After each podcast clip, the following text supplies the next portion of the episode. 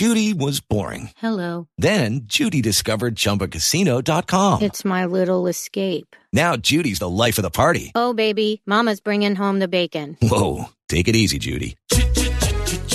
The Chumba life is for everybody. So go to ChumbaCasino.com and play over 100 casino style games. Join today and play for free for your chance to redeem some serious prizes. ChumbaCasino.com. No purchase necessary. Void where prohibited by law. 18 plus terms and conditions apply. See website for details.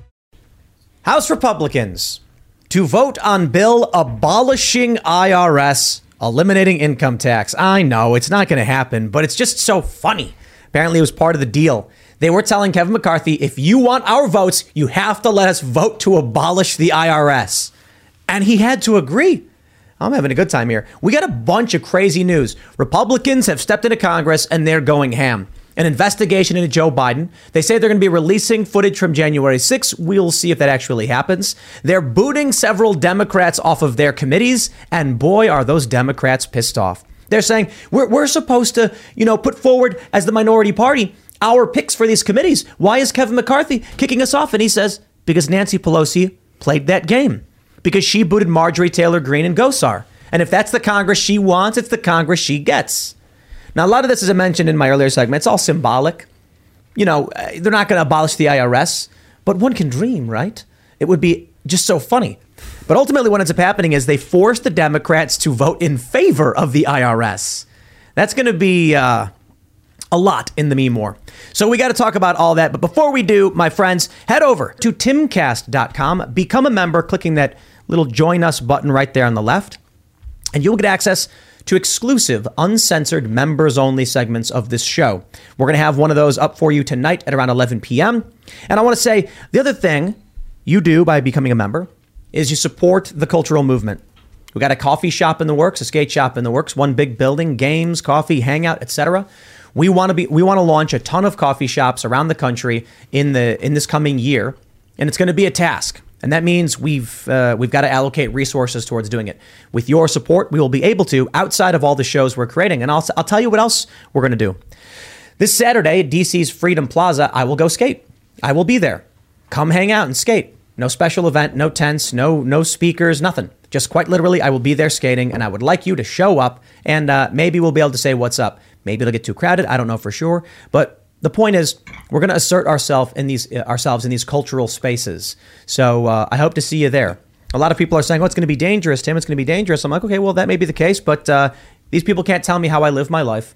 I'm going to go skate where I want to skate and do what I want to do, and I hope to see you there. So smash that like button, subscribe to this channel, share the show with your friends. Joining us tonight to talk about this and so much more is Tayler Hansen.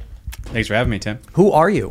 Uh, Tayler Hansen, as he said, I'm an independent journalist. I covered the 2020 Summer of Love riots, or mostly peaceful uh, protests, one could say. I was there on January 6th. I documented the death of Ashley Babbitt and then named the shooter as Michael Byrd. And most notably, recently, I have been uncovering and going undercover in uh, all ages or child friendly drag shows. Right on. Well, thanks for joining us. And we also have Phil Labonte returning. What's up, everybody?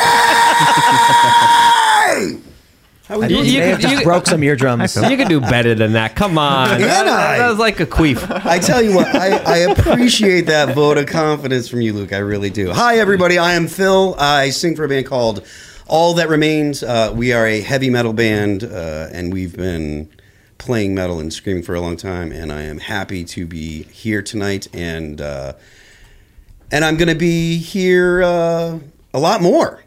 That's right. If uh, if that's cool to talk about now, I guess. Uh, Oh, yeah, yeah, yeah. I'm Yeah, going to be joining the uh, Timcast crew, and uh, so I'll be around. I'm not going to be here every night, but I'll, you're going to see my face a whole bunch, and I'll be loud, and it'll be fun.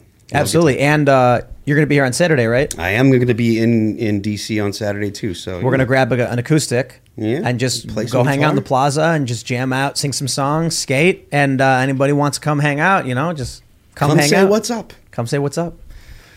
We got Luke. You're coming. I'm going. Uh, more about that later. But anyway, today I decided to wear my uh, bold and beautiful depiction of an FBI agent stopping out a domestic terrorist, uh, Lady Liberty. Uh, buy this shirt, please, so I can help fix my front door after I get raided by the FBI on thebestpoliticalshirts.com. Because you guys do that, that's the best way to support me here while I am still here. Thank you again so much for having me. I all great news. I'm glad you're here, Phil. This is really cool, man. And um, we were talking earlier about uh, at the whole Ashley Bad. We got to go into it on the show. Talk about your experience in the Capitol on the sixth. That was nuts. Yeah. Uh, but I let's, mean, lots of crazy Let's stuff. roll forward and, Yeah. and come back around into this. Absolutely. Serge, tell it to me. Hey, what's up, guys? I'm at Serge.com. I'm ready for the uh, fun conversation we're going to have. Glad to see you back, Phil. Pleasure to meet you, Tayler. Let's get it started. All right, here's the first story from Fox News. House Republicans to vote on bill abolishing IRS, eliminating income tax. Vote on abolishing IRS, part of deal between Speaker McCarthy and the House Freedom Caucus. Fox News Digital has learned the House will be voting on a Georgia Republican Rep Buddy Carter's reintroduced Fair Tax Act that aims to reel in the IRS and remove the national income tax, as well as other taxes, and replace them with a single consumption tax. The vote on the bill was made as part of the deal between House Speaker Kevin McCarthy and members of the House Freedom Caucus and was pushed forward in his quest for the gavel last week. Okay, full stop. The failures of the GOP in this midterm are the greatest gift to all of us. You know why? Kevin McCarthy thought he would not need to negotiate with the Freedom Caucus members because they were going to have a red wave so pronounced the 20 or so vote holdouts would have been completely irrelevant. And then because the GOP underperformed, he had to go crawling to members of the Freedom Caucus as well as people like, you know, it's like Matt Gaetz, Lauren Boebert, and then say, okay, fine. What do you want? And now we get something as bold as abolishing the IRS. Vote on the mm-hmm. House floor. It's not going to happen. No. The Senate will reject it. But I want y'all to understand when the Democrats vote to support the IRS, when the Democrats, they've already voted to defend the 87,000 IRS agents, when you're having dinner with your family and your Aunt Edna is like, well, the Republicans, they're evil. And you'd be like, yeah, you know, I hear you. But man, the Democrats voted to defend the IRS. Get your Democrat relatives to defend the IRS in front of everybody and see how well that goes. The IRS is actually a good thing, Tim. Easily defendable. no, no, no, no, no. I, I actually agree with you. Thank you so much for bringing this up. I mean, the IRS, they're, they're pretty much like those little, uh, you know, uh, gnomes, but in, but instead of uh, also like those little Christmas elves, but instead of leaving stuff, they just take stuff for themselves. And without them, who's going to finance the next Epstein Island, right? Who's going to make sure that the special interests get all their money? Who's going to make sure that corn, seed oils are subsidized? Right? It has to be the IRS agents. They're they're they're very bold and beautiful, brave members of the government that, of course, are not working for a corrupted, hijacked government that, of course, is spending our money and wasting it on special interests. So, uh, yeah, we got to protect the IRS, guys. Personally, I love being rated for uh, $600 transactions on Venmo. I'm Yeah. looking forward to it. Well, this is what's going to happen. You're going to get a letter in the mail, and it's going to say you owe seventy three dollars, and you're going to be like, "What? What do I owe seventy three dollars for? This is ridiculous." And they're going to have your list of transactions. They're going to say, "Well, we think that this transaction was income." And you're going to be like, "That was me moving. Like I moved money from my checking account to my Venmo. I, that's not new money. No, it looks like new money to us. So you owe seventy three dollars. Good luck." You're going to call a lawyer. Lawyer's going to be like, for one thousand dollars, I'll send a letter mm-hmm. that will get that seventy three dollars. You're going to be like, Strongly worded letter. That'll get the seventy three dollars. They'll they'll knock it down by about like fifty percent. That's so right. You have to pay like you know thirty eight or whatever. I guess if you're rich and you're like, it's the thought that counts. It's the principle of things. But for the average person, you're going to be gutted. So we're, we're getting a lot of this. I don't know, symbolic victories. It's all symbolic and it's it's all really lame. There like there is value in like the meme factor, I suppose, in like the culture war or for talking points, but there's no substance there. It's all just you know Feels we're- good. It does feel good. It's fun. I mean, like I said, I love to meme. I like cyberbullying people in Washington as much as the next libertarian, you know. But when does it comes feel to good. it does. But when it, there's no there's no there's no there there. There's Yeah, no yeah. substance I- I because love- the, yeah. you know that the the Senate's going to turn it down. It's not going to happen. But it's good to get the Democrats to say we like the IRS. Yeah, I, I, I love hearing abolish the IRS, but don't tease me with a good time. I love hearing without, abolish. without, Don't without tease and letting me not finish. Without letting me finish here. Come on, guys. Seriously, this is this is not right. You, you know what would this feel is a lot cool. better is if they actually did something. But we know that the Uniparty can't have that. Yes. I- so so we have these symbolic gestures that amount to nothing. They're cute. Won't change anything, and uh, of course they're they're patting themselves on the back. Look, guys, we did this. I mean, you're pathetic. I don't wanna- seriously, absolutely pathetic. I don't want to shoot the process in the foot unnecessarily because it hasn't gone to the Senate yet, and it may get passed through the Senate. Even if it does, then could Biden veto it? I think Biden could They, veto they it. passed the Inflation Reduction Act with which major support from the Republicans. You think they're going to pass a bill that's going to ban the IRS? Well, they're supposed I to- wish they should. They should at least get rid of all those tens of thousands of new agents that are going to be hounding poor people.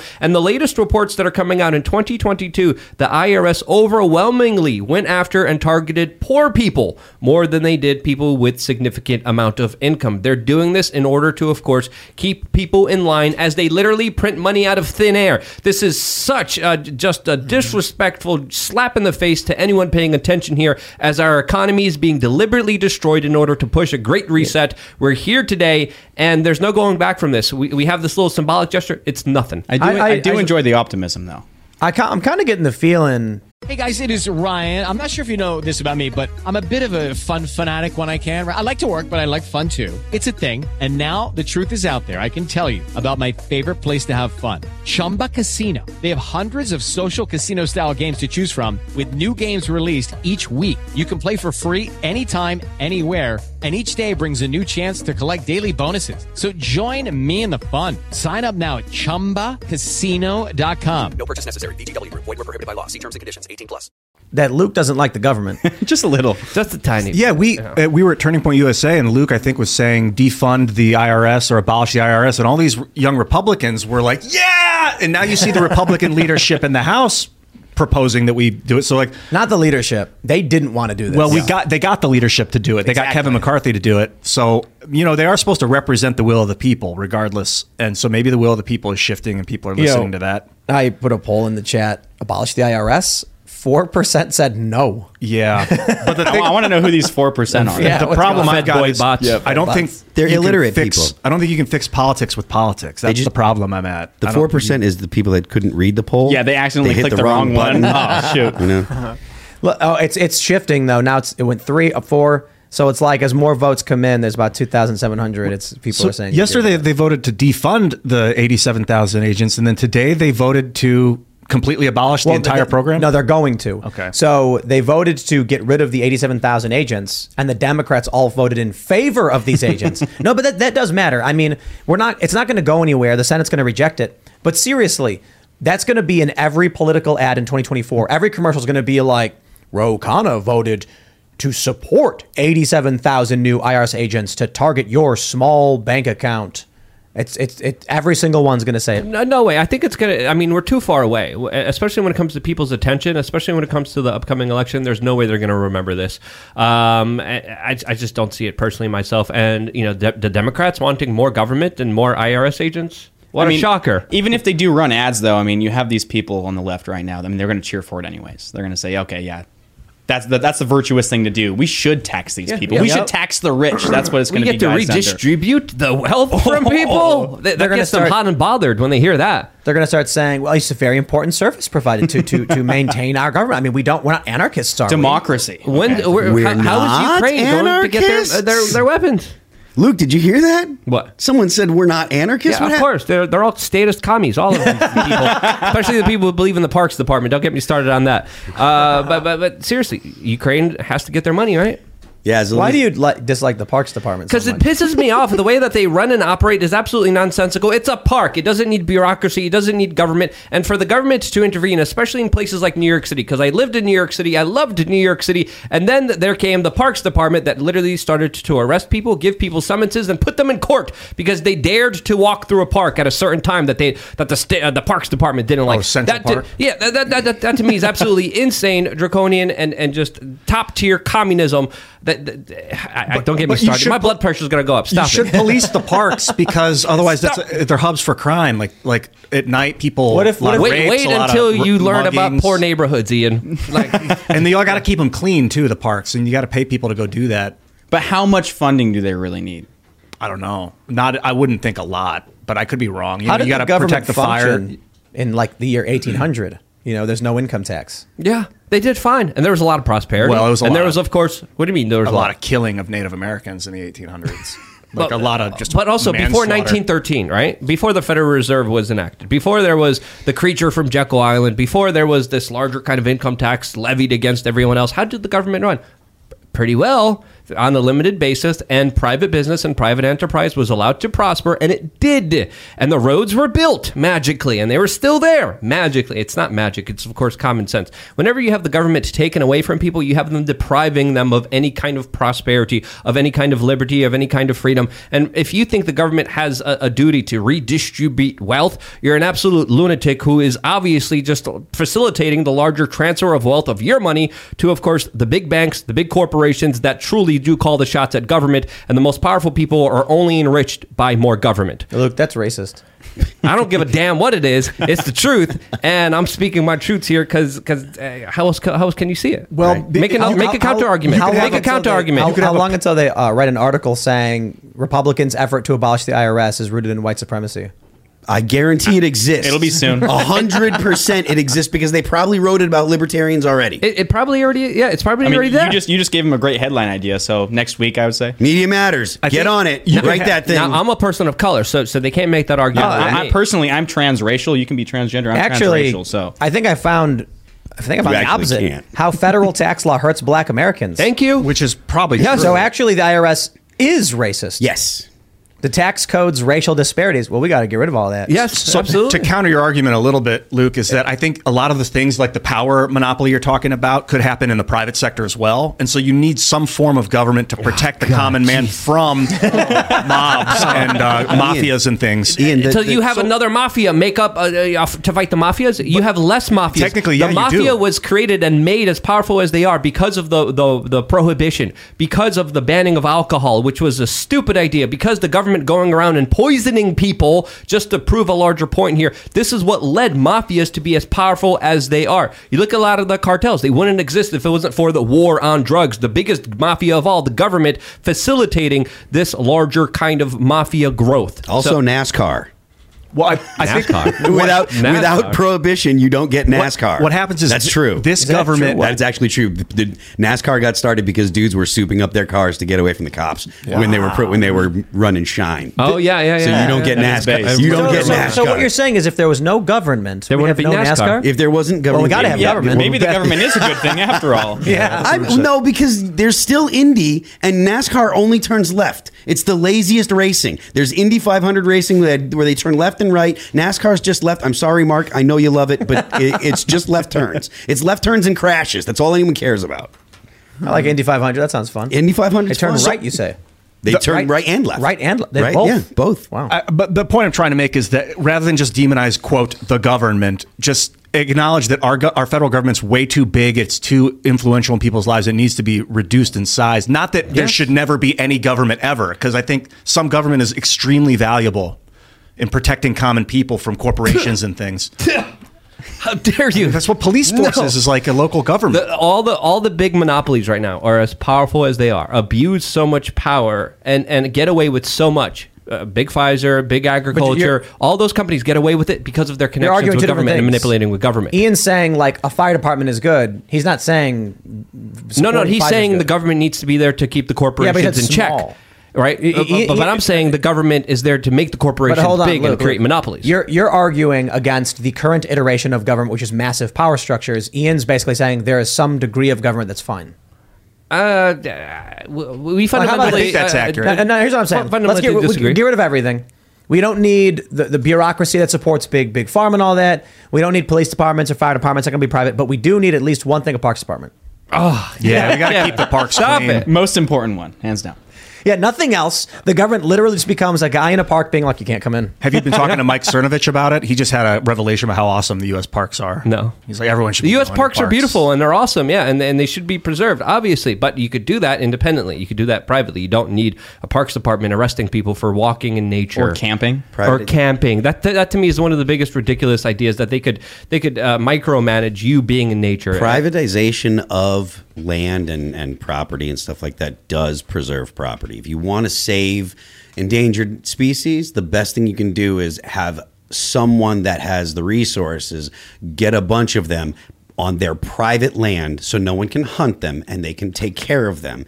And then that will save the species. There's tons of species that have been saved uh, throughout the whole world because of privatization. Same thing down in uh, in in Africa. There's a lot of a lot of yeah. There's a lot of people that uh, um, privatize the land for safaris and stuff. And people think, or and I'm not sure if it's safari is the right word because it's not a hunt where it's just like sightseeing that they do, so they can see wild animals. And I probably use the No, the, no, the wrong term. good. But but it but what it does is it preserves the land and it preserves the animals because there's a financial incentive to preserve the land and preserve the animals so people can see them. You know, it's like there's there's a way to monetize things in a positive way. There like you can absolutely use the incentive of profit to have good results. That is one of the most obvious things living in modern society. It's it's almost it's so obvious that people don't see it. It's so prevalent that people don't see it. But privatization is generally a good thing. Now, it's not to say that there aren't problems or can't be problems, but privatization versus government, it's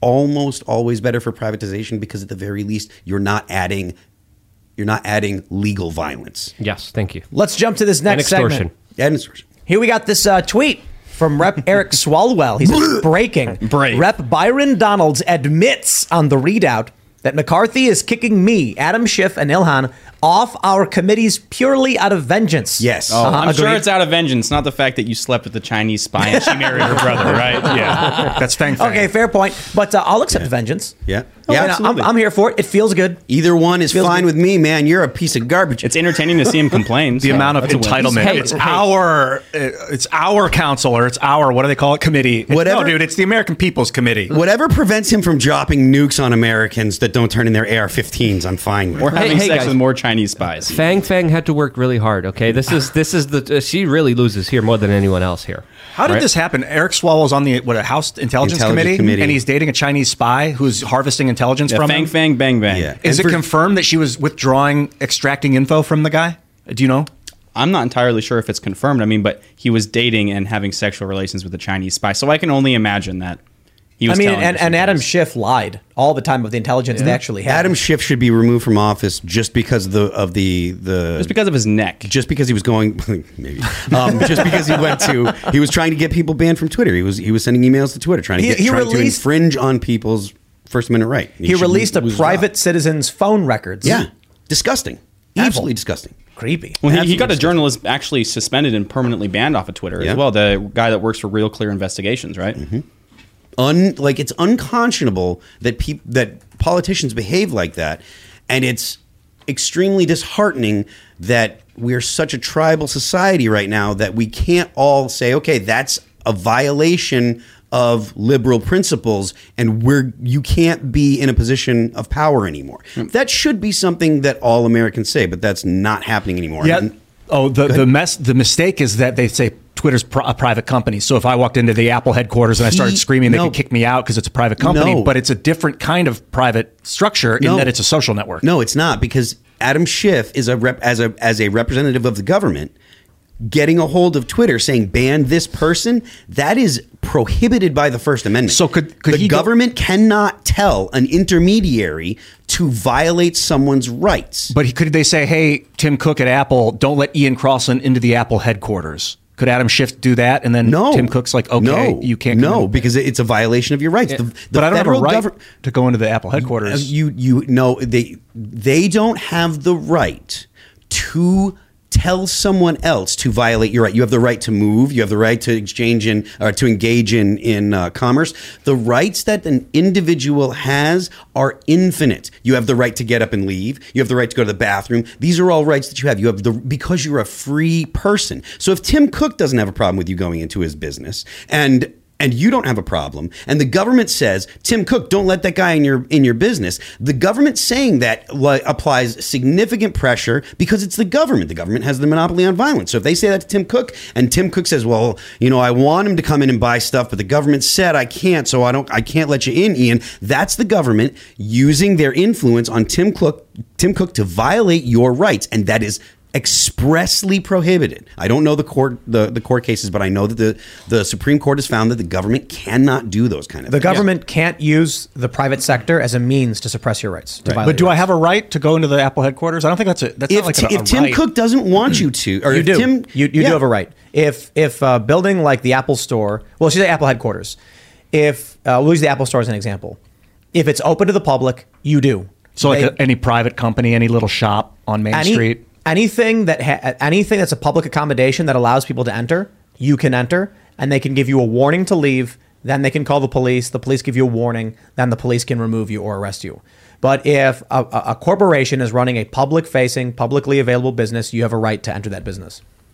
Yeah, and if you and then they, can, they have a right to tell you to leave. If you remember But, a couple you know. years ago, I was even saying these are not private companies. They're, they're they're working, colluding together with government, working on the behests of government, implementing a lot of their policies that the government wants them to implement, and they parade themselves around like, "Look, we're a private entity, we're a private business, we can do what we want." No, your tax dollars are literally being used for FBI agents to sit on social media to say you cannot have speech here, you cannot express your opinion here, and also when you look at the the start of of, of a lot of these companies, they they started be, with connections not only to the government, but there was a lot of grants, there was a lot of incentives that that allowed them to become as powerful as they are right now, where they have a sort of monopoly on on the industry and they dominate everyone. Where competitors can't even compete with them because of the unfair advantage the government gave them during the beginning of their start, uh, which I think is important to note here. Which also tells me.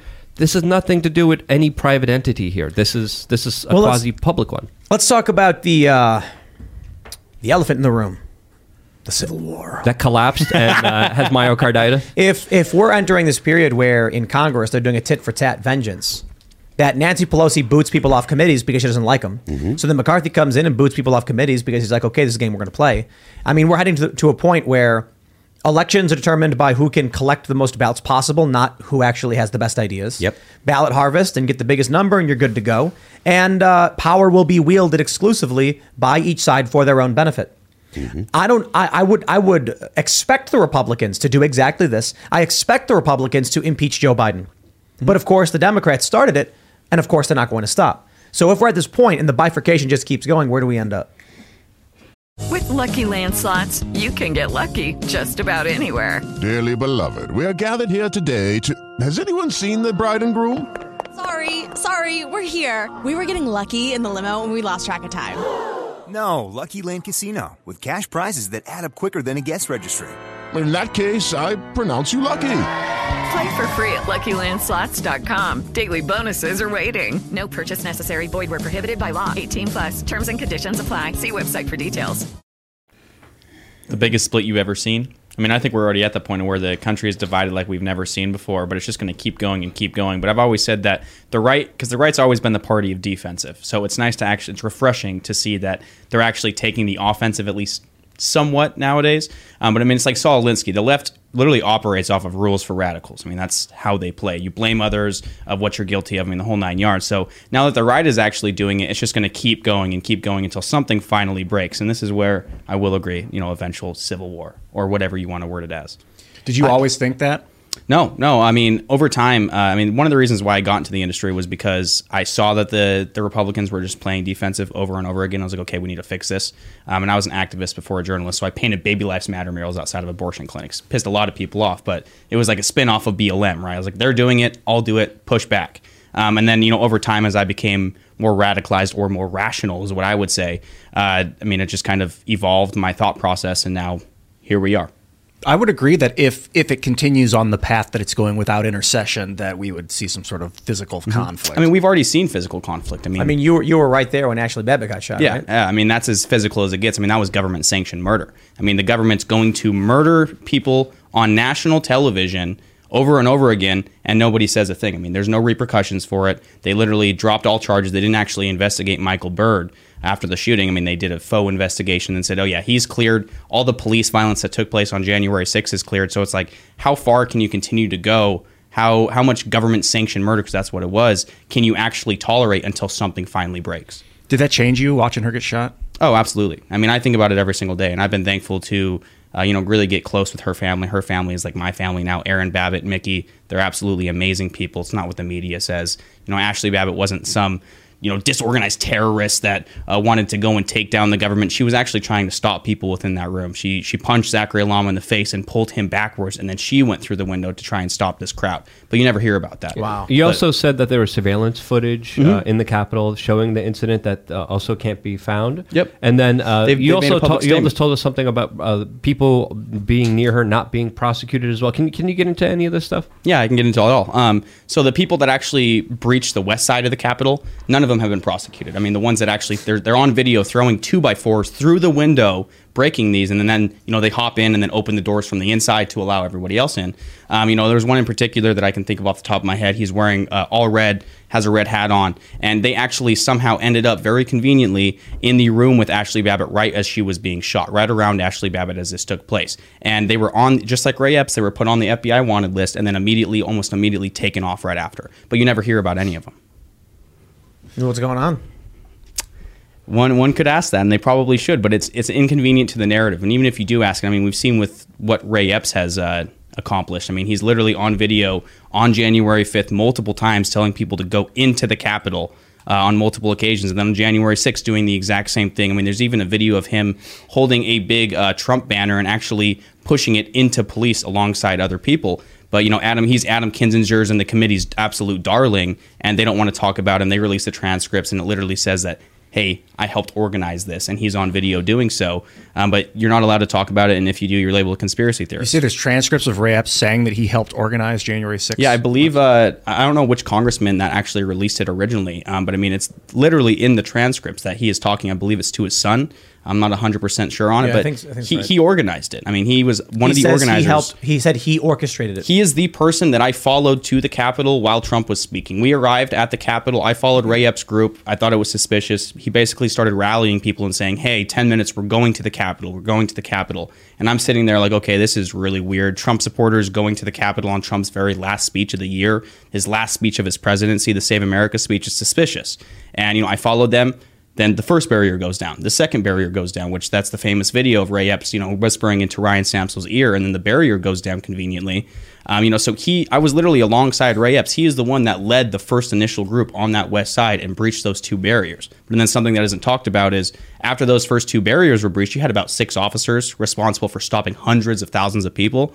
And there was a the initial like you know I would call it the riot zone, or it was where the uh, they they hold the inauguration every year, and there the crowd of thousands of people just started to form. I mean, there's there's mothers, there's children, people from all walks of life. Everyone's just standing there. I was already deep in the crowd, and it was peaceful for about 20 to 30 minutes, and then a concussion grenade flies over my head and explodes into the crowd, and then it just started to erupt. So literally, it was a police riot, I would say. Let, let- let me let me let me pull up this tweet. Uh, Mhm. let- I'm going to pull up this tweet real quick. We've got this from Colin Rugg. He says Matt Gaetz says Republicans will release 14,000 hours of January 6 tapes that were hidden by Democrats.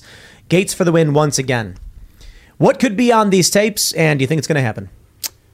I think it has a potential of happening, but I don't. I'm not super positive just because of everything that was supposed to come out hasn't come out.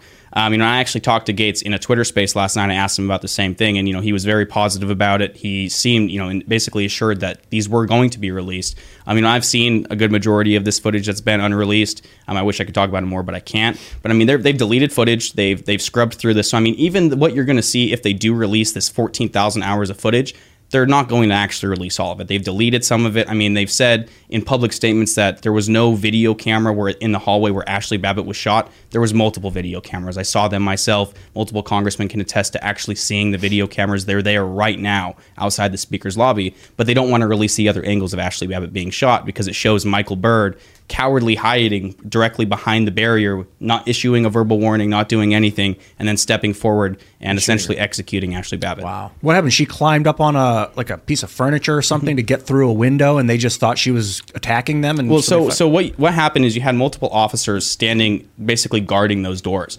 and me and Ashley were the very first ones to get into that room. And I actually, you know, I offered Officer Yetter, that was his name, a water bottle because he was covered in capsaicin powder, and you know they said no, you know it's fine.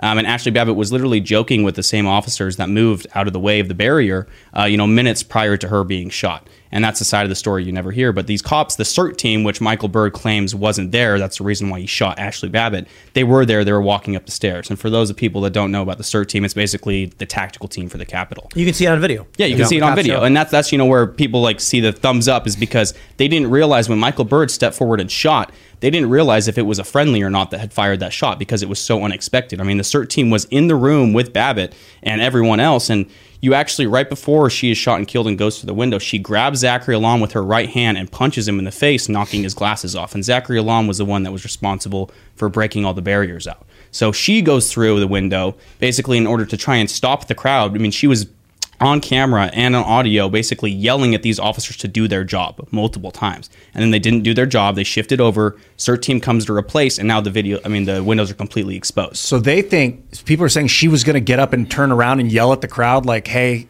cut it out," kind you, of thing. You gotta, you gotta think though. I mean, she's 14 year Air Force veteran. She's been on multiple combat deployments. She knows what the rules of engagement are, right? And you know, is it easier to stop an angry crowd or at least a few angry people within the crowd when you're on the same side of the barrier with her or when you're on the opposite side of the barrier? And you know, logic says on the opposite side of the barrier, you can push people out the window, you can stand there, you can guard the window, or you can at least grab that window pane that's exposed and pull it back in.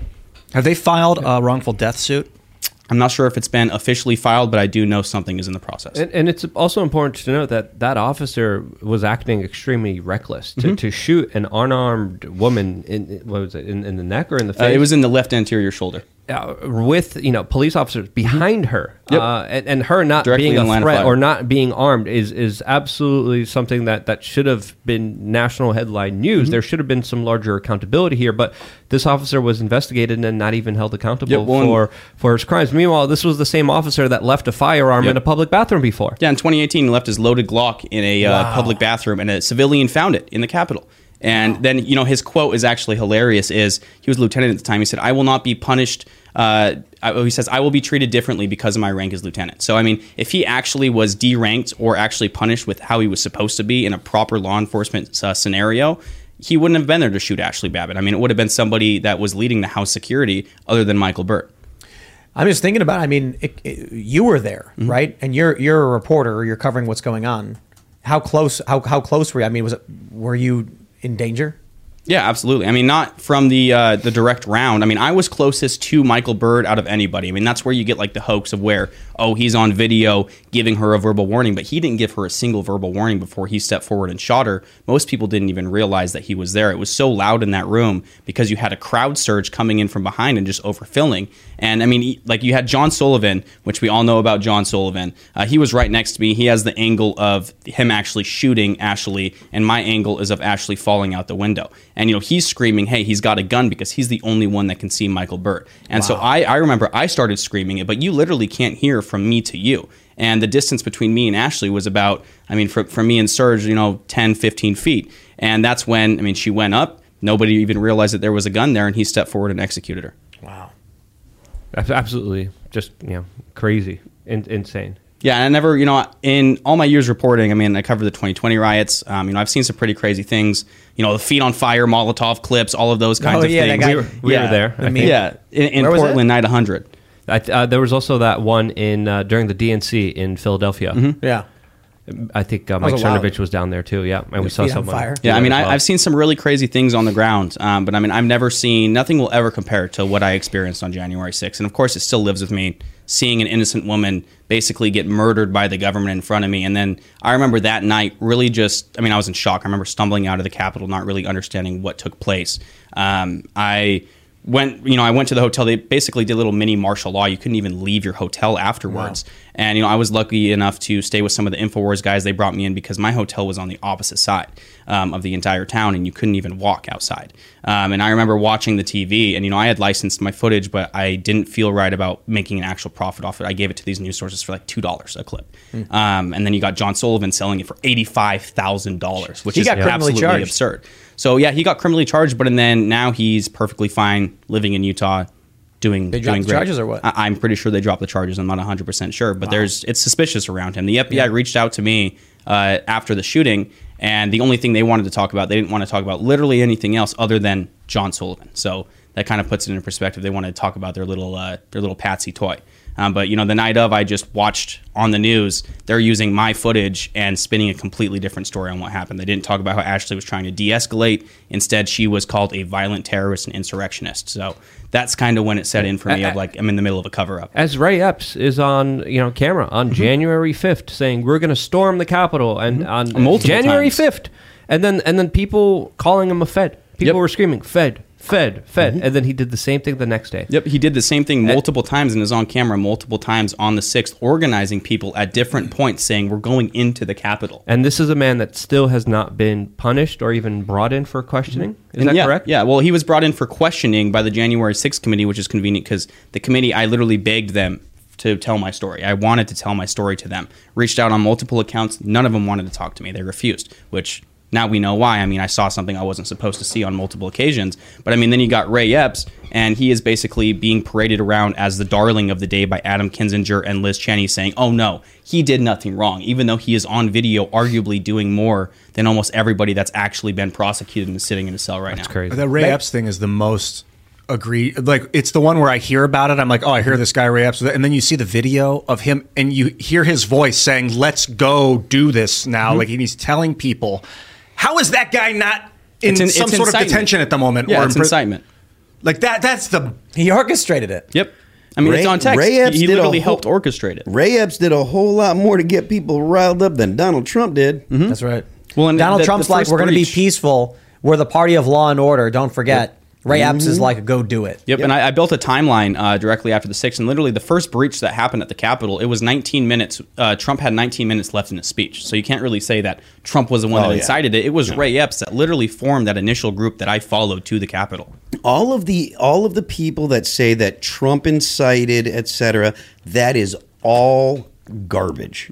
Like you can say that Trump didn't do enough to to quell it and calm them down, and at least I'll say I, I think that I might disagree, but at least that resembles the reality that I experienced when people say he intended to do it he was getting people riled up the day before and et cetera et cetera he did not go there and tell people to attack the Capitol. He was not telling people that they needed to go in, blah, blah, blah, blah, blah. He was definitely, you know, I mean, he wanted to be president still, and he was looking for any any excuse to stay in office. Can you blame him though? No, I, I mean, I get it. I, I, I get it. There, there was, there was a lot of things that he had to be irritated and, and, and unsatisfied, dissatisfied with about the about the election and leading up to it. I, I absolutely believe that. But you know, he didn't. It wasn't an insurrection at all. Well, no one's been pe- charged with insurrection. That's why pe- exactly. That's why people How are you going to getting overthrow a government with no firearms? There is no there, and and there was eh, kumbaya. never there was never going to be an, a situation where Donald Trump actually walked away in charge. Like that wasn't in the Well, and- cards. and, how does it make sense? Is you're you're dis- disrupting this proceeding, even if you somehow take over the Capitol. It's not how the U.S. government works, right? Like you can take over a government building, you can squat there. Nothing is going to come from that. There's still, I mean, there's checks and balances, everything that is in place to make it not possible. Yeah, it used to be. Used to be that if you took a building, that's where the paperwork was, and they didn't know who was signed up for what. Then you ran the show, but now it's all digital. Well, I've always Most said I've is. said this since day one is you know like I've, I've reported on a lot of a lot of violence and a lot of things uh, in my career, but you don't walk into one of the most secure buildings in the world unarmed unless you're allowed to, and they're on video. I mean, it's literally on video. Cops saying, "Hey, I don't agree with you, but come on in." Opening the door for him. We- We've seen uh, Mhm. several acquittals because of it. Holding the door. So, so what happened with uh, Ashley Babbitt's mom?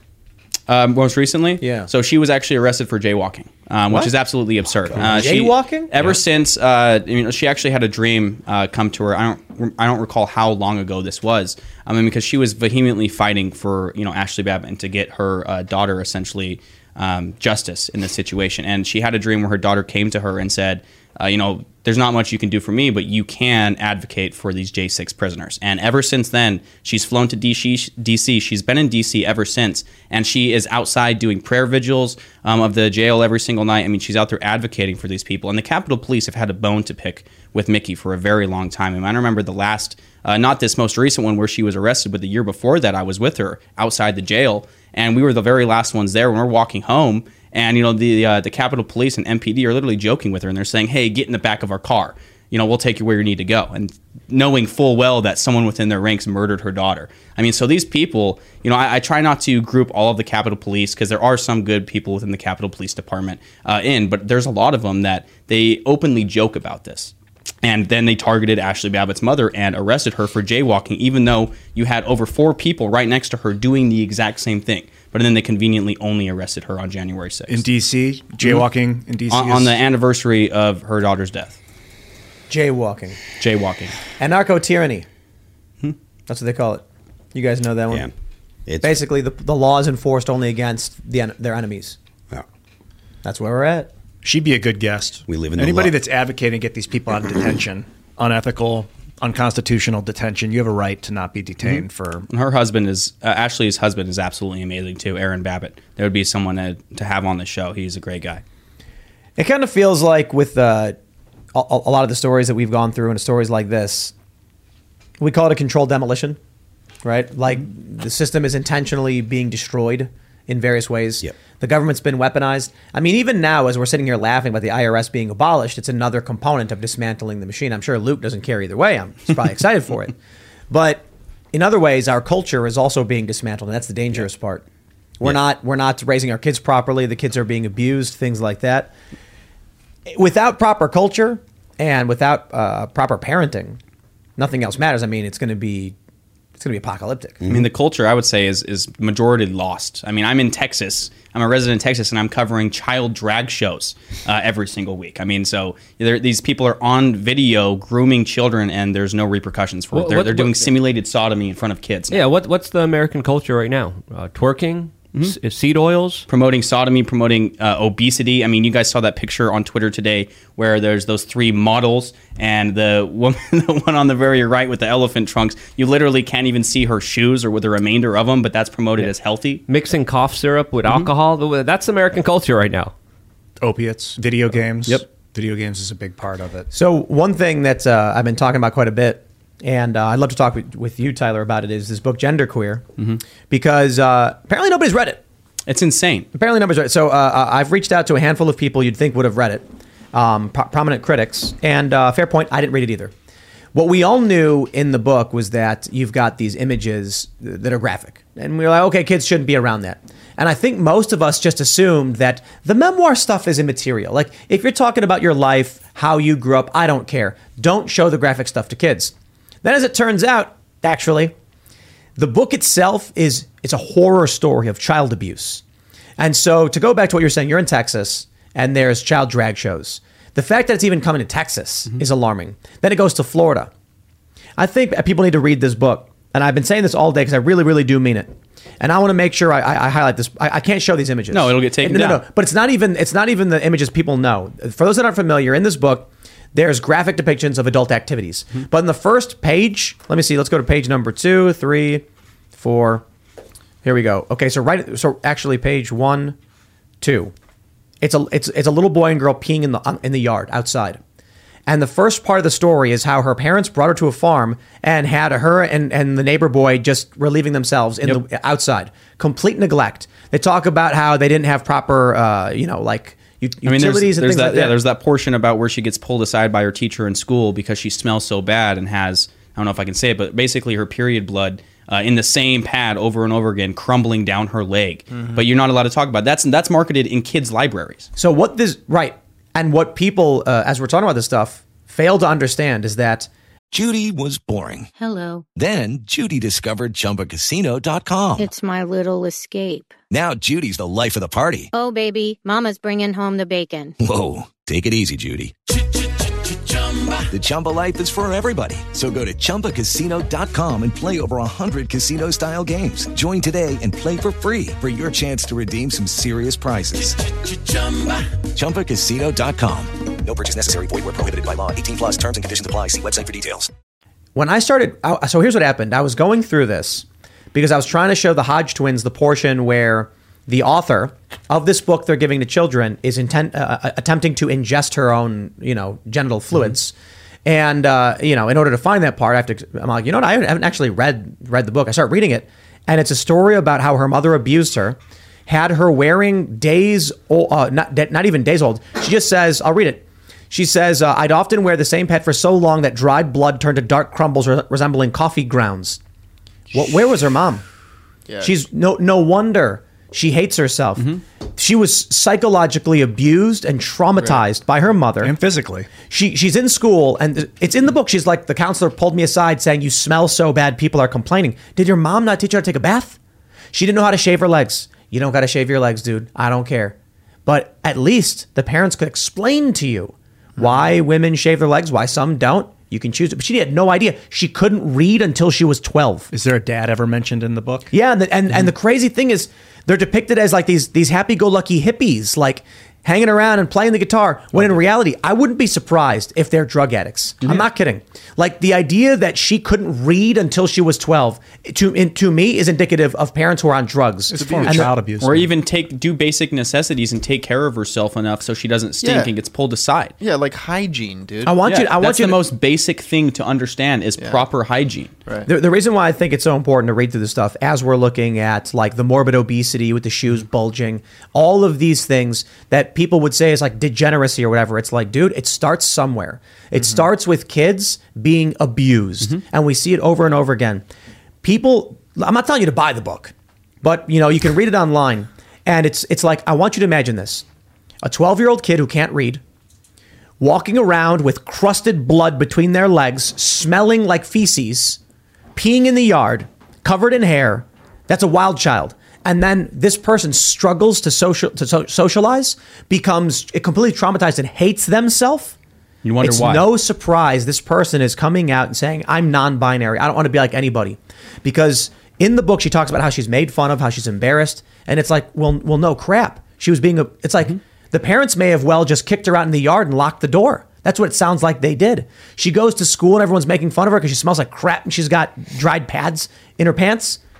Nightmarish, dude. It's a, it's a common Nightmarish recurrence at these drag shows that I cover too. Is I would say 95 to 98 percent of the time, it's single obese mothers that are bringing their children to these shows. I mean, so they can't even take care of themselves, and that's what I see as a common reoccurrence. They're dressing their their you know male boys up in tutus and dresses. I mean, and a lot of my footage, I've you know I've unveiled teachers bringing their children to this, uh, talking about the grooming of their children like it's a totally okay and acceptable thing. I mean, the drag queens literally engage with these kids on stage, say sexual jokes, they do sexual things directly in front of them, and actually involve the children in it. I mean, it's a form of psychological abuse that I've never seen before. I mean, this is I don't want to be covering this stuff, but ever since the Mr. Misters one really exploded in Pride Month. Uh, you know, it's like they've tripled down this community. They've tripled down over and over again, and now I see multiple of them every single week. the most revealing thing about this book to me is that that graphic image in question that everybody talks about, the picture of adult activities, the main character, the author of this book, writes how it wasn't doing anything for her. So think about this. It's a person who's abused by her parents, neglected, filthy, uneducated, can't read, confused about who she's supposed to be or what life is. Like, yeah, when you when you leave a kid out in the wilderness and they grow up, they're not going to be able to properly function. She then tries to engage in we'll just call it kink, and then she's like, "Hey, this actually isn't doing anything." She's clearly confused. She doesn't enjoy what they're telling her she should enjoy. She's completely desensitized.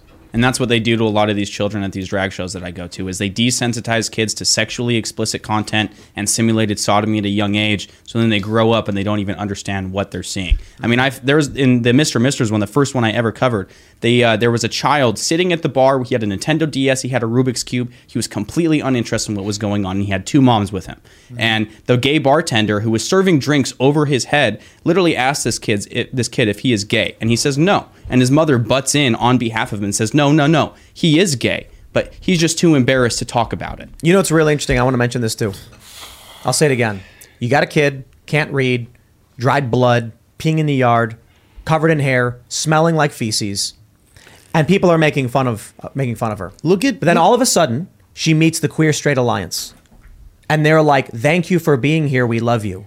And she goes, "Yes, this is who I am." Exactly. No surprise. It's it there the poor person that wrote that book has been absolutely psychologically brutalized their whole life and then they're put in a position where if they engage with this activist group which is what LGBT essentially is especially when you're dealing with with uh, queer theory and stuff um, they get the affirmations that they've been dying for. They get the love. They get the they they get love. It's the confirmation that they need in their is- mind. It is it is very typical cult behavior. Yep. Find someone that is vulnerable, that is dissatisfied, that is that is in a position that really needs help, Mm-hmm. and then tell them all the pe- all the reason that you're unhappy is because of all of these people. It is literally the same this is- playbook that every manipulation manip- manipulative person does, and governments do it. You look at what what the Nazis said. You look at what what the communists said. Blame the bourgeoisie. Blame the Jews. Blame the straight people. Blame the Christians. It's it's just the same thing. And then think about this. Once again, a kid who's neglected in all these ways, smelling like crap, And then this group comes, and and she explicitly talks about how she has crushes on boys too. Like this is like a normal little girl uh, being abused. And then the the QSA says, "We're so happy you're here." And then she's smiling, and they're like, "Yay, we love you." And by the way, those people who made you feel bad are the bad ones. They're the problem. And there you go. Now all that anger and resentment she felt, it's almost like a kind of sour grapes. I feel bad for her because it's like if she just had someone tell her, look, girls shave their legs. It's a social custom. You don't have to do it, but all the other girls do. So they may make fun of you if you don't. She didn't even have that. She writes how she's like, I didn't even understand what was going on, why they were laughing at me. I couldn't even read. Hmm. Crazy. then they then they villainize those who are laughing at her for being unsocialized. She- and you know that that sucks too, to be completely honest. She wrote this, uh, I believe, because it was like a memoir. She calls it a memoir about her life and like expression of her experience. But like, I believe the kids in the book are under 18 that are experiencing the simulated sex acts. So if I wrote a comic strip of two 14 year olds having sex, they would call that child. I mean, I think you're supposed to call it child porn.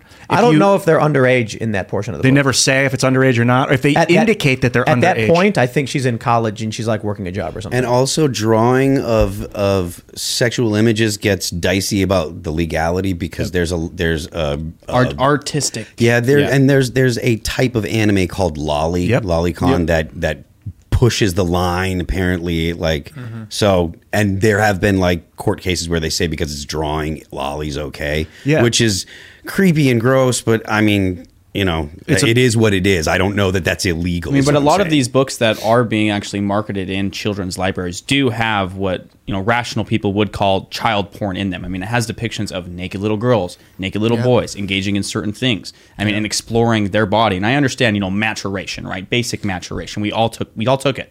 Um, but that's teaching about STDs, teaching about how to be safe. It's not teaching about how to actually engage in sex. I mean, I'm old enough to remember when they used to tell you to abstain from sex so you didn't, you know, contract these STDs or go through these terrible experiences. And now, I mean, books like this are being marketed to children on a daily basis in almost every single state of the country. In she's twen- thousands she's- of schools. She says she's 25 in that. Oh, wow. 25 years old in that particular portion of the book.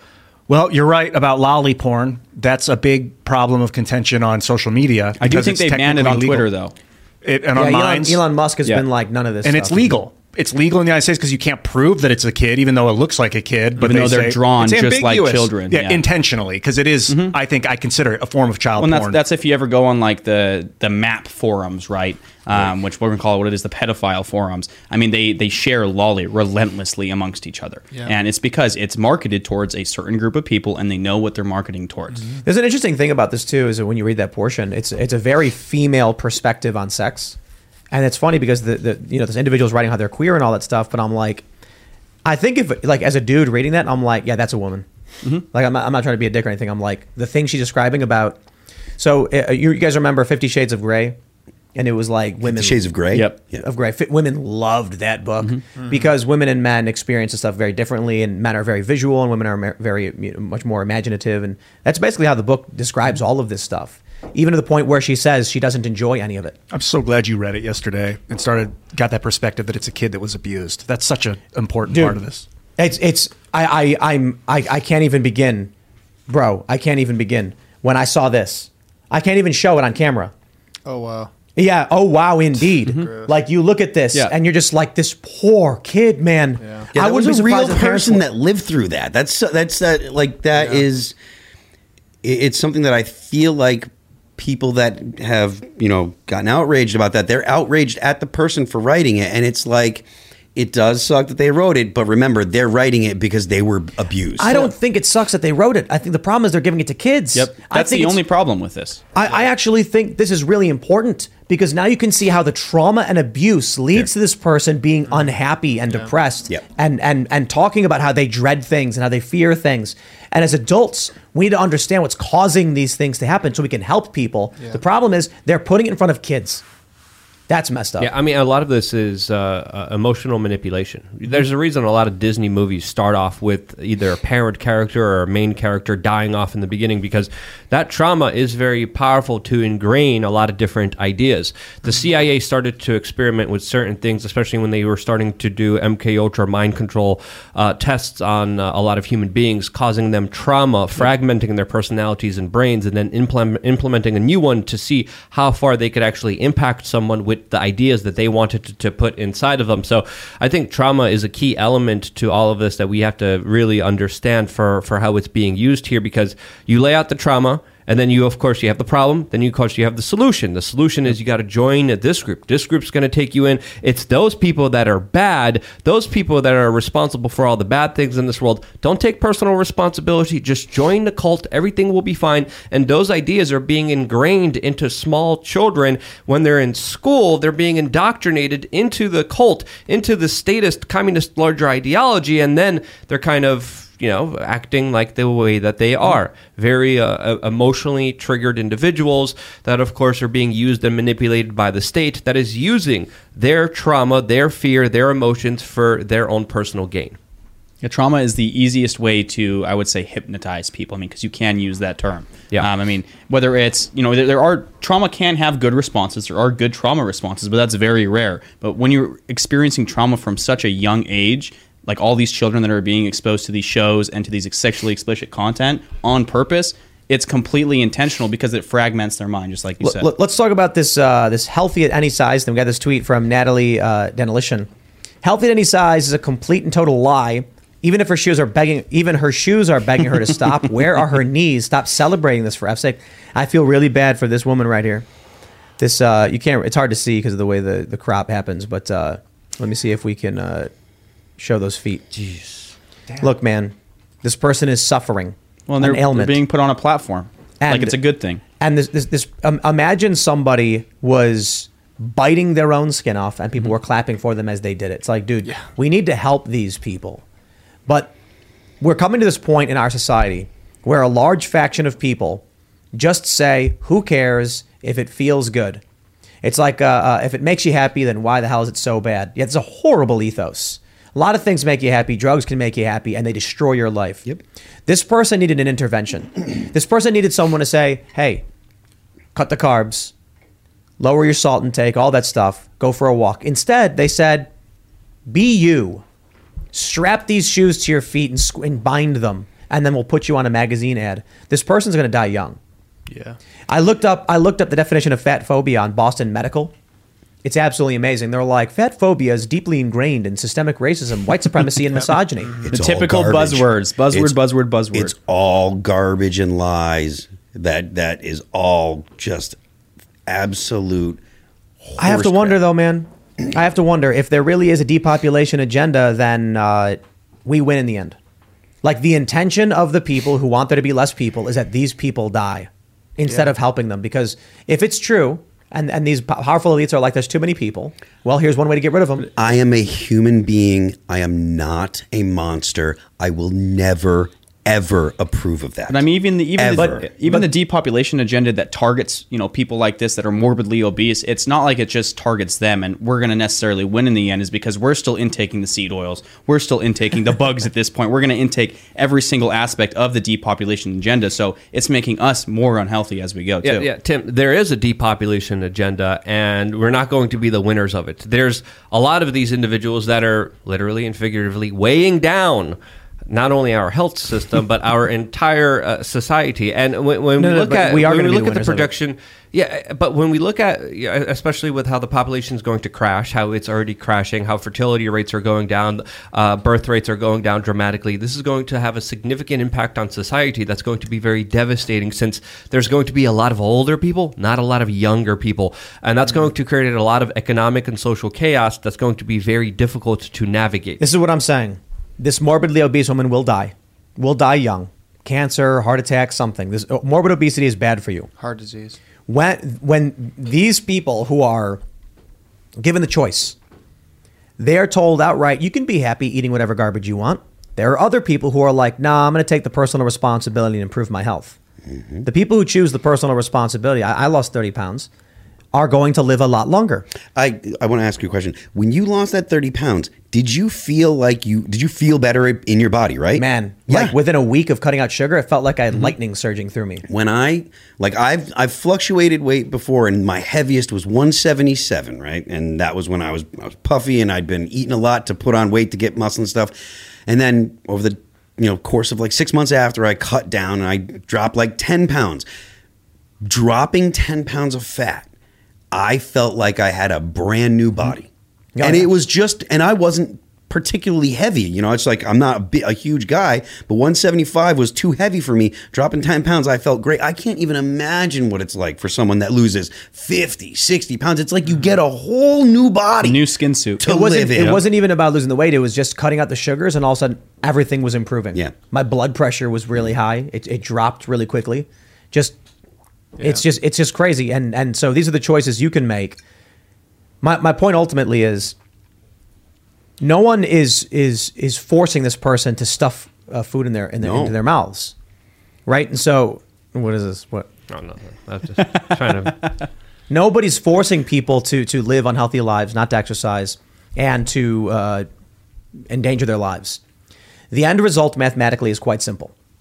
If you have 100 people and half of them are inclined to be morbidly obese and not exercise, sterilize their kid and abort their kids, they eventually cease to exist. Mm-hmm. If the other half is saying we're going to have as many kids as possible, we're going to believe in family, we're going to exercise, be healthy, and be responsible, they flourish. The end result is obvious. Yeah, but the problem is when when a sect of humanity is dying off because it's irrelevant or or, or not functionable, it will take other things down with it. It's like a flailing, drowning person. So. You might think once this ballast is cast off, society will be better, but it's really about how, like, if people are, we'll, we'll see like mass money printing to pay for social programs for people that are severely obese in their 70s and 80s, mass injections of pharmaceuticals. Most most people don't live that long, and and you're absolutely right. There's going to be a massive burden on the system, especially in the healthcare industry. Sorry, go ahead. Well, you're just cementing my point. Um, it could be very, very destructive for people like this to be let to go, which is why it's important that we call it out when we see it because it's an addiction. I think a lot of these people are obese because of sugar addiction or high fructose corn syrup or aspartame addiction or all of the above, combining some new unknown problem that we're finally seeing, you know, with te- with video and television obesity. I think it's uh, phthalates PCBs. So we have uh, glass bottled water here at Timcast in a variety of functions, uh, fashions. We have uh, the stuff that we order. We do have plastic water bottles because some people don't care. But uh, in the studio, we do uh, our own filtered water. We put in glass water bottles. It's the little things, man. I have a feeling that in the future they're going to start talking about plastics and in, in food the same way we talk about asbestos. Yeah. Oh yeah, absolutely. Well, they already kind of do with. I mean, you, there's already concerns about microplastics and stuff like that. Exactly. It's being found in people's blood, in, in people's lungs. Yeah. And that's one aspect of it. But also, a lot of the food is also being genetically engineered to hit the pleasure centers of your brain, but actually have no nutritional value Yeah, for yeah, you. And uh, this is why a lot of people are talking about organ meat. This is why I've been talking about organ meat specifically because they do have a lot uh, nu- nutritional dense food that is actually good for you compared to all the other fluff and nonsense that is filled with soy and corn. They, they want you to believe that red meat is what's going to lead to uh, Yeah, which is absolutely attacks, crazy. Or, or. Yeah. that salt is bad, or that fat is bad. When in reality, what are they promoting? They're they're promoting high fructose corn syrup and seed oils, which which are absolutely inflammatory. Your system doesn't know how to handle, and your system's absolutely hijacked by uh, Bill Gates, who wants you to have moobs, and individuals that are gamifying this entire food industry, in, uh, and also at the same time believe that there's too many people in this world. That should that should leave a lot of people questioning what's going on here, Where- as where- he's now vaccinating animals and changing their genetics in order Where's- to help the population. Where did the seed oil thing come from? This is like a new new fad that's been taken off. Well, the seed oil uh, seed oils have been introduced in the early 1900s, specifically by Crisco, and ever since uh, Crisco and other seed oils, heavily processed. Um, you know, inflammatory oils were introduced engine in- into exactly. Essentially, it is it is Mm-hmm. exactly like engine oil. Ever since it was introduced, we have seen a skyrocketing of obesity, skyrocketing of heart disease. It used to be rare that people were obese. It used to be rare that the people used to Mm-hmm. get heart attacks. But ever since the introduction of seed oils, there has been a correlation with this specific uptick of people being extremely unhealthy and dealing with these larger health, health ailments, uh, uh, you know, health problems that, of course, uh, now almost more and more people have every single day than they ever had before. What do you think about using the government to like break up monopolies? well, dig this: like the sugar industry has commercials where they sell sugar to kids. They used to have tobacco commercials where they would sell cigarettes to kids or young adults. The government had to say you can't do that anymore because it's hold an on, addictive and, and hold on, Luke. The Libertarian Party had a guy on stage talk about selling heroin to kids. So do you think we should Also use- lowering The the U.S. government consent. already does that with, the, with with with big pharma. One, two. You look at the sugar industry; they bought off a lot of the scientists and regulators, and they made a big war on fat. Now everything's fat free, and, and everything's filled with high fructose corn syrup. Gee, uh, I wonder what would lead to less harm: uh, some some crackhead selling crack to, to a small child, or the government what it's doing right now. Well, uh, you- let, Well, us put hold those. on. Let's put those. Let's put those. I got a better one for you, Luke. whoa, whoa, whoa. The food pyramid. Yeah, yeah, yeah, yeah. the, the government introduced Super healthy. When, when you so I was looking at this story about there's a picture showing a bunch of people in the 60s and they're all like basically ripped, mm-hmm. Yeah. like not ripped, but they're all fit, Just naturally. And then it's like what happened, and there's a chart showing rise in obesity rates around the late 70s. And around the same time, the introduction of, the, of the food pyramid, Aspartame as saying well. saying like the food pyramid basically says eat a ton of bread, eat a ton of Nice. grains. I Terrible. cut those things out, and my I've never felt better. I'll say it, I'll say it right now, and I'll be I'll be brave. I would rather have a crackhead sell crack to to, to a baby than the food pyramid as it is right now, because that would lead to At less least you're harm. skinny, right? That would help just- more people at the end of the day. I'm willing Can I- to take that official stance right Can I- here, right now. Someone Can I, quote can I just ask everybody to imagine a baby walking up to a crackhead, scratching his face, needing his One fix. please. requesting crack from the crackhead. Sell him the crack rock. Sell it. the baby five then dollars, pulling, two for five. pulling five dollars out of its diaper and requesting crack. I mean, Someone's got to animate that. But I will say, while we're on the topic of health, is you know I used to I smoked cigarettes for a long time from a very young age. I got off of cigarettes. I went to vaping because it's marketed as like the the good alternative, right? I would argue that vaping is honestly worse for you. It's wet vapor. You're coating your lungs in wet vapor, and it's not nicotine that you're really being addicted to. Like when I quit vaping, it was the worst thing that I probably have ever the worst vice I've ever gotten off of is you're literally vaping seed oil, soybean oil. I mean, Yep. the most highly mm-hmm. addictive things that you're already consuming on a regular basis in your diets. And you're doing that in your lungs consistently over and over and over again. I mean, so I'm going to use this platform to advocate and say if you're vaping in the audience, it's going to catch a lot of flack. I already know. Just quit. The first four days, if you can make it past the first four days, you won. Just just get I it don't out even of know your what the point of vaping is. It- It's called douche fluting for, for the record. Everyone needs to understand that. And uh, you know, there's there's things you should look at. Exactly, popcorn lung. uh, yeah, vitamin E acetate. was Yeah, yeah, that's a, that. uh, that, that was in the dab carts for a long time. Um, and that's when, you know, Trump, I believe he signed the executive order upping the smoking age from 18 to 21 is because of the vitamin E acetate. Wow. They were making carts at home and then selling it to children and people were just popping up with popcorn lung all of a sudden. What's see, see, popcorn cr- lung? see, see, a It was crack like- or, or explain- ingesting explain- seed explain oils? popcorn lung. Well, well, well again, uh, it, it, it, there's many different scientific terms on this. I'm to have to look at, back into this because I was looking into this when I was douche fluting myself. I was smoking cigarettes Mm-hmm. and then I got off cigarettes and I started uh, half douche fluting, half smoking cigarettes. But Does I douche actually, fluting make you feel worse than cigarettes? Uh, I um, it's hard to tell because they're all pretty bad for you. Nicotine though does have positive effects Mm-hmm. Yep. for your brain In small- very small doses, But though. uh, with the paper that the government mandates for cigarettes, there's um, anti-flame paper that the government. Uh, makes sure that all the big tobacco companies use, which is absolutely horrible for you as You well. up? Uh, well, in, what- in the what is vape, lung? you're, you're vaping metal particles over and, and, and over I just, again. I just too. want to recommend for people. Um, there's a great book, uh, "The Easy Way to Quit Smoking." I, I tried everything to quit smoking, nothing worked, but I read that book and it actually helped me. and Cold I showers. stopped it, and I- and I Cold stopped showers. cold turkey, All right. and it was very easy. The easy way What's- to quit smoking. what's popcorn Yeah, there was a there was a two years ago there was a bit of uh maybe three years ago at this point it came out that vitamin E acetate was in the nicotine vapes and causing what they call popcorn lung, also known as bronchiolitis obliterans or obliterative bronchiolitis. Wow, uh, the That's a word. Yeah, it's a disease that results in the obstruction of the smallest airways of the lungs, the bronchioles, mm-hmm. due to inflammation.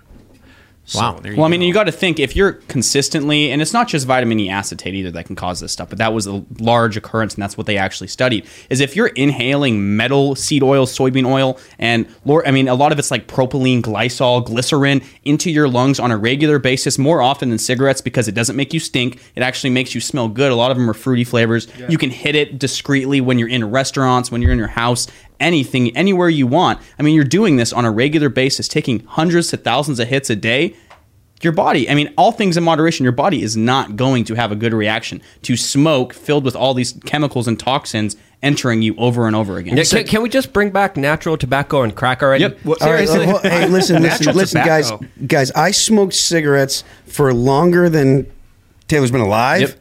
and I disagree strongly. C- cigarettes are the worst damn things in the world. Now, I'm not saying that Hello, it is Ryan, and I was on a flight the other day playing one of my favorite social spin slot games on chumbacasino.com. I looked over the person sitting next to me, and you know what they were doing? They were also playing Chumba Casino. Coincidence? I think not. Everybody's loving having fun with it. Chumba Casino is home to hundreds of casino style games that you can play for free anytime, anywhere, even at 30,000 feet. So sign up now at chumbacasino.com to claim your free welcome bonus. That's chumbacasino.com and live the Chumba life. No purchase necessary. VGW Group. Void were prohibited by law. See terms and conditions. 18 plus. vaping is good, but I don't want people to get the impression that I'm sitting here saying that smoking is is not as bad as vaping without at All of it's terrible. At least saying something. Mm-hmm. Smoking is the worst thing in the world. I smoked, like I said, smoked for almost 30 years. It was the hardest thing to quit. I don't I haven't had a drink. I quit drinking 5 years ago and it was the easiest thing in the world to do. I for me personally, I know that it's not everybody else. I understand that people have different situations, but for me it was easy. Smoking cigarettes, if I'm around people that smoke too much, I'm not the guy that's like, "Oh, get that away, that's awful." I'm like, "I'm going to beat you up and take them all. Go away." because there it's it's such nicotine is such a a a, a, a massive I mean, you're smoking the fillers, the arsenic, all of the Ugh. nasty things that they put in those papers, and to the- fill the tobacco the government as well. puts in, and it was one of the the hardest thing worst. uh, to, to quit. One Yeah. of the hardest things that I I, mean, had hot to do in my flashes. life. You're angry. You want to just strangle somebody. it and a lot of way it with is psychological. A lot of this is in your head. A lot of this is subconscious because of all the propaganda everywhere that you don't realize. But again, reading that book changed my life, made me quit. I don't want to smoke. People are smoking around me. I'm like, I don't even care anymore. If you haven't read that book, The Easy Way to Quit Smoking, I can't recommend it enough. What's the What's the easy way you like? You read the book, and it in the book it tells you, hey, you could smoke as you're reading this, and then it it it it, it breaks down all the propaganda to why you're smoking. It, it breaks down all the bullcrap. It breaks down all the marketing and all the lies that could that you convince yourself that makes you want to smoke, and then you kind of unwind the propaganda in your head as you're reading this book as you're smoking, and at the end of the book, you're like, I just don't want to smoke. What? And- the easiest thing for me to quit was I remember I went on a hike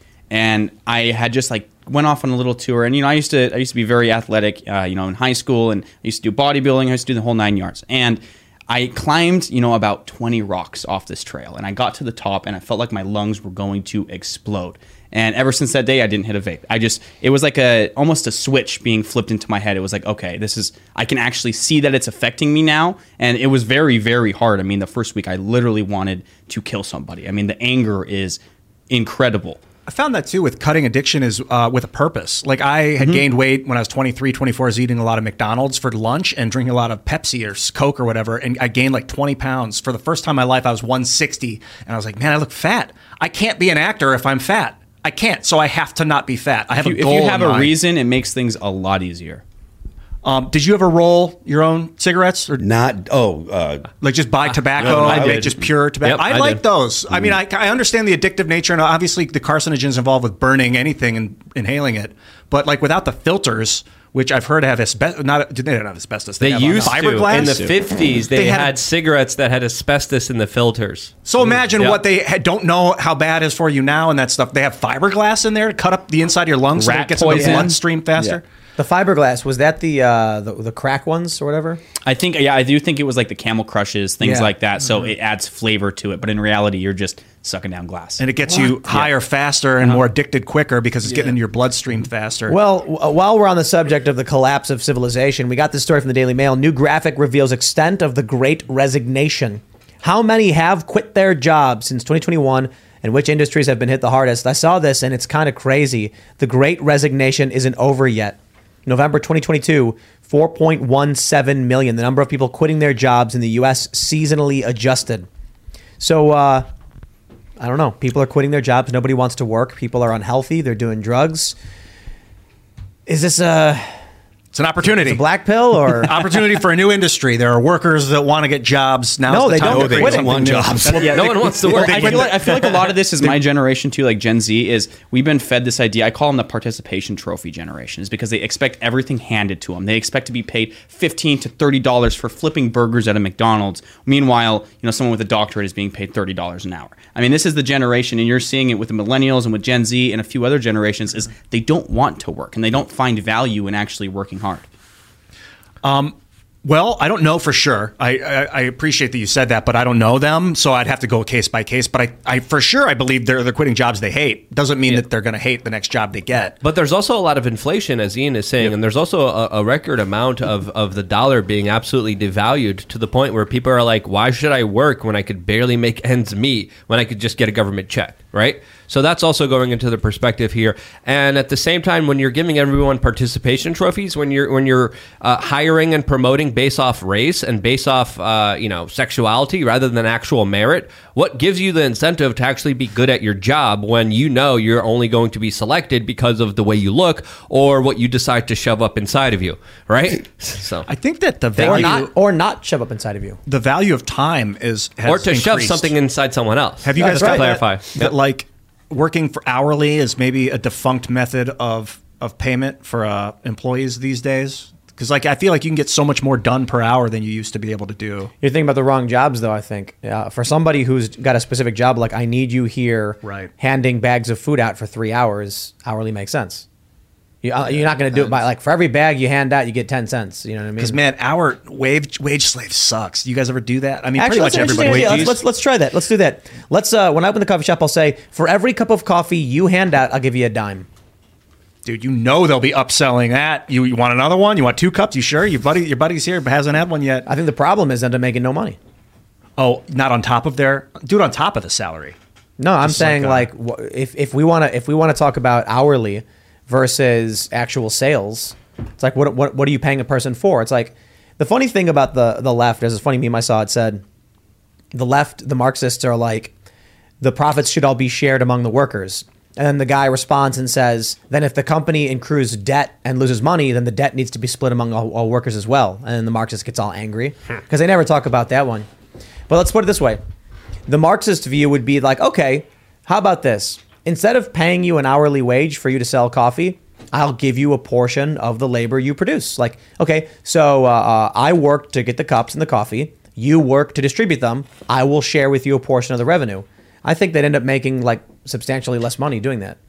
Like, imagine you're working at a coffee shop and it's a slow morning. It's like, well, I made 30 cents today because no one came in for coffee. Yeah, well, too bad. That's, you know, that's it's equality, right? I've been there as a waiter, making two dollars and thirteen cents an hour plus tips, and some days you'd get three tables, walk out with like fourteen bucks. Yep. Yeah, that's a that's a much criminal thing to me in the U.S. is like that you pay waiters like a dollar an hour, and then you're saying, oh well, they'll make it in tips. I never understood the why food we do that industry is hell. If any of you guys have ever worked in it, it actually is like being a server is a terrible job. Mm-hmm. It depends because you can get that good one where you two hundred fifty dollar meals at night and you get like ah, seven tables. you But that, that's that's so rare oh, though I, in I, that I, that was my life. Usually you're serving soy slop on plates to people running around. I mean, you have Yeah, Ian, ser- hundreds of people filling, and you have sections cut out for certain servers. Being you're a serving ten people at a time. Being a server, you're probably going to be a server at a place like Applebee's or like Longhorn Steakhouse or something along those lines. Those are the most probably most most uh, po- uh profitable. yeah profitable, but the most common uh, restaurants that you Yeah. that you that you find and. You're not finding wealthy people going in there dropping a lot of money. People that go to you know people that go to Longhorn Steakhouse are pro- are not like I'm going to go out and spend three hundred dollars and then tip the you know waiter a, a hundred bucks. They're they're going to go. They're going to spend their hundred and fifty dollars or whatever for their family, and they're going to give the waiter fifteen dollars because yeah, I've been there. East Side Mario's, Bo's Tavern, list goes on. Man, I They're worked not- so many different restaurants. They're not. They're, they're- those places. The predominant, uh, you know, the, the predominant restaurants in the U.S. aren't places where people go that you know have a lot of money. That they're going for a little treat for their family. You know. Well, especially now, I mean, tipping is going down too in the food industry is because the prices are going Yeah. up. Yeah. So Way up, you're the up. same thing you would get a few years ago at your favorite restaurant for ten dollars. You're now spending twenty dollars on. So then you're minimizing your tip as well. I, I guess you're supposed to. Well, you're supposed to not you do whatever you want. You don't have to tip if you don't want to, but give them twenty percent of the bill. So if the mm-hmm. the food cost go doubles, then they'll be getting double the tip. Um, but that that's discouraging a lot of people from even eating out now too, is because they don't want they don't have that money necessarily to tip. Where's all the money? What happened? It went to the Ukraine. Are there like just really rich people that are hoarding their hundreds of billions offshore? No. Where's all the money? Well, it- well, what do you mean?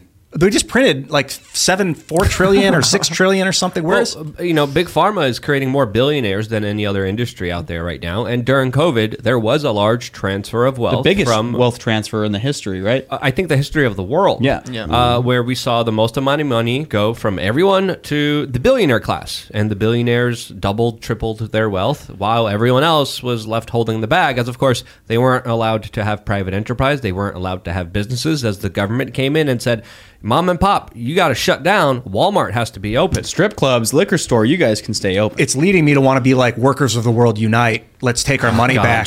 But we all know how that turned out. So we're trying to figure out a different Yeah, way. no. Like we're trying to find out a 21st where's, century. Where's the hammer and sickle? here? yeah, I've got plenty. Oh, you have right here these, these hammers. No. Thank Um, you, Phil. well, You we see what I know- have do? Yes. You, you sure you want this job? You, we know that the I, I populist. will. I will reign in uh, Ian's No, authoritarian good. and I think, it- totalitarian. I think it's funny. I mean, like you know, you guys are more uh, libertarian anarchist. Ian's more uh, government liberal Well, collective. and I'm, I'm liberal being honest because I think a lot of people are feeling what I'm feeling. The frustrations building. I'm like, you know what? Populist uprising. If that's what it takes, we'll just get a bunch of famous people to scream it out on day That on Thursday at two, and then that's when it begins. I mean, you that are. has never worked. Populist, us- uh, no, they don't. You're They right. all- you, they've always ended up with worse governments. The only, like people say that America. I'm going to get into a little rant here. People say that the United States is not a unique country. There's nothing special about the United States. The United States is one of a vanishingly few countries in the in the world that had a revolution and came out better on the other side right? Like the revolution that the United States had when we separated from the British, the United States was a more free country and then went on to become an even more free country as we continue to work towards the ideals set forth in the in the Bill of Rights and the Constitution. you know what? And is- if people are asking and the question, that's Tim playing with the, the Gooch Yes. sound stick healing energy bar. You know what's appalling to me is is when we literally overthrew this government, and we, I mean, we started. I can't say we, but our ancestors, and I mean, the founding fathers started. You know, America. What is America now? Is we were actually being priced. I mean, taxed decently fairly. Okay, and now you see what's going on with these eighty-seven thousand IRS agents and everything else, and it's like Yeah. where you know I keep I keep hearing from all these people that revolution is in our blood, and it's like where? well, Where but that's why I brought this look, up. Look at the Declaration of Independence. I mean, the, the list of grievances was more than just taxes. Yeah, of course. You know, So I bring it up because I'm feeling grieved right now at the system, like the mass redistribution of wealth to the top, these things of people consolidating wealth. How do we revolt against that or change that without creating a populist, violent populist uprising, which legal we and know local. doesn't work? Legal and local. You get involved in your local area. Local you get governments. local government. You get people that share your opinions and political views elected to local office because the people that have the most effect in your life are the local politicians. You also have the most opportunity to affect their lives. If you go down to the general store or whatever and you bump into your selectman or your mayor or whatever, you can give him the stink eye. You know, give him dirty looks and let him know that you, he's unhappy. And you're going to have the best chance of having a response from your local government than you will from state or federal. But then after your local, then you go for state because the state governments have an enormous amount of uh, ability to pass laws and legislate. They have all kinds of authority to legislate. There's only a handful of things that they're prevented from legislating by the federal government. So to think that we need to overthrow the federal government is a vast is a massive error. What you need to do is get James get in touch with James Lindsay and help get people elected to school boards, right? In your local area. Because that is how you affect the most immediate change and it's also peaceful and it's legal. Well, and I, I I'd agree with. I mean, local is always more important than federal. I mean, my reporting on the drag stuff. I mean, the past half a year that I've been doing it in Texas alone. I mean, the GOP has already in Texas. Texas GOP has already made it one of their top priorities is to basically reword the coding of the sexual, uh, basically. Um, involvement with children what you can do in front of children and now that the legislation uh, the new legislative session is coming around i mean they're talking about passing laws to ban children from these sexually explicit shows i mean so anyone can make a difference on a local level but you just need to know how to do it and need to do it in an effective way I'm not so sure the laws are going to fix that problem, though. Mm-mm. no they're, they're just going to go underground No, no, I don't think so either. Uh, in Arkansas, they're gonna they're, they're trying to make uh, drag shows adult, the same thing as like a As they stripping should, or yeah. whatever.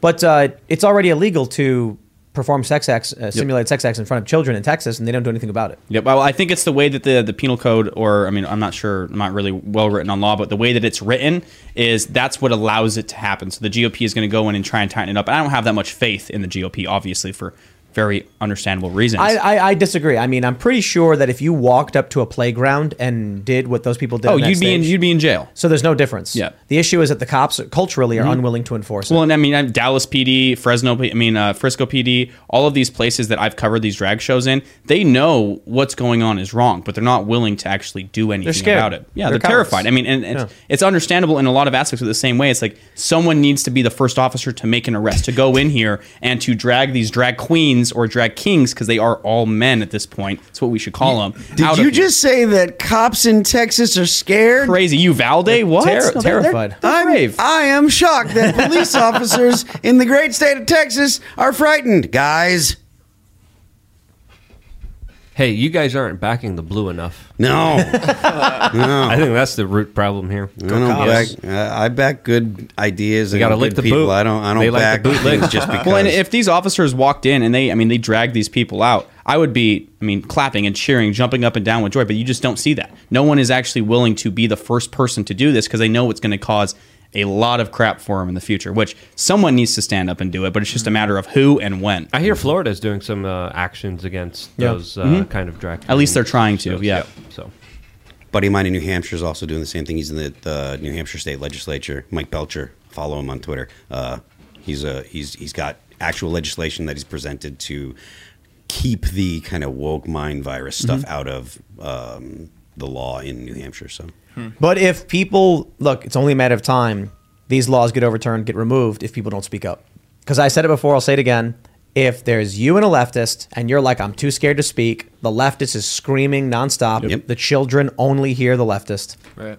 Mm-hmm. So that's it. You got to speak up. you you hit the nail on the head a long time ago when you talked about how the leftists are the ones that'll make the noise, and that's why they don't get banned from platforms. Platforms just one. and look at look at how bad right though right wingers are actually organizing things too. That's what I've noticed the past few years is the only thing that's like actually been like a successful you know organization of the right has been like you know like the Stop the Steal and the MAGA the MAGA Million marches. Those are the, really the only things that I've seen that have like been semi-successful. I mean, anytime you go, I mean, even in Texas, the people, you know, the Catholics and everybody that organize against these drag shows, they're severely outnumbered every single time by local John Brown Gun Club and Antifa. And you're in Texas. Mm-hmm. Yeah. Crazy in Texas. Yeah, Of all places. Every, everyone talks about how much they love Texas, and I am one not to support that. I mean, one, it's flat, and two, there is more sexual exploitation of children going on there than I would argue anywhere in the country. That's true. And the border, too. Mhm. The border remember- is out of control. I read a story about some lady. She like she said she walked out of a bar. It was like a post on Reddit, I think. And her boyfriend and his two friends were like ten feet in front of her. A car creeps up. They open the door, jump out, grab her, and try Yep. dragging her in. She starts screaming. The, the her boyfriend and the guys run over and grab her, pull her out of the car before they spe- and then they speed off. It's just like mm. Well, and you, you know can- just street kidnap women in Texas and then drive them. Well, and you can literally walk down. I mean, like two years ago, this didn't exist really. I mean, language barriers in Dallas did not really exist. But now, if you go and try and film like an, a man on the street video or anything in Dallas, you're going to run into people that do not even speak English. I mean, this is a new thing happening. Mm-hmm. You're having hundreds of thousands and millions of people coming over the Texas border, and then instead of actually deporting them, Greg Abbott just wants to ship them to other states, which are still in our country. That's right. It's a nice publicity stunt. Cool Yeah. the first few times you do it, but you're And they're still like- in your country. People people are telling me, well, they don't have the right to deport. It's a federal thing. They can't deport. It's a state thing. And I'm like, so send them into the Mhm. country. I mean, that's crazy. Yeah, send them farther in where they can spread out and diversify even more. It's a great idea. Yeah. You think So that Texas should be able to deport? You think there should be a absolutely. state law? Yeah, absolutely. I mean, te- they, you know, the whole Texas sovereignty, it's a, it's a load of crap. I mean, Texas should be able to deport absolutely anybody that they want. If you're crossing, you know, actually, last time I was at the border and doing some border reporting, I mean, there was thousands coming over. It was insane. Yeah. It's something I've never seen before. I crossed the Rio Grande with these people, and I actually was capturing these people uh, as they were being processed on video and national guard and border patrol pulled their cars in front and told me that i'm not able to record because at, it was the request of these migrants. I said okay so the migrants who aren't even citizens here they have more rights than me as a member of the press freedom of the press that doesn't exist. Like their right trumps mine. And this should have said yes. So it's like there's there's a very big problem going on at the border specifically in texas and we're going to feel it for a very long time All right, uh, uh, white pill or black pill? Do you think we're heading? We're, we're, we're going to make it through this? Do you think it's going to get worse?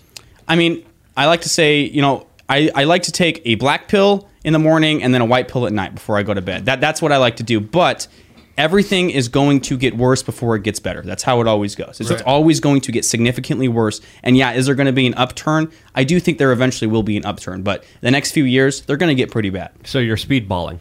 Basically. Got it.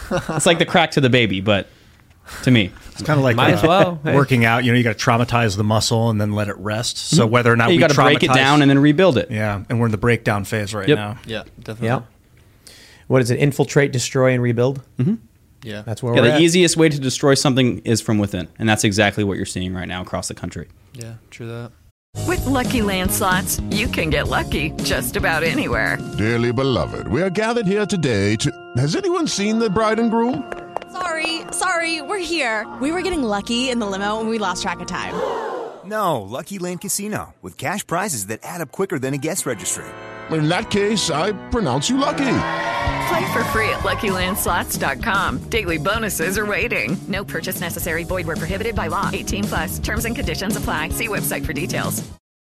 Plus, Man. you just got to use. So we got to like- protect the IRS. You know, we can't let them dismantle it. You got to like use your force of will to manipulate people's emotions to make them more American, like to make them more liberty liberty loving. What? What? what, What? Uh, we're in a battle of wills of Ian, why, spirit. why, why are you hurting me? This is what you Why- call- I'm- I haven't been here in. I haven't seen you in like three weeks or something, and now you're harming me. it's 'cause why we- are you hurting my heart? He's trying I to- thought we were friends. He's trying to bully me before I leave. we in a, Yeah, we in a culture war, baby, and I fight dirty.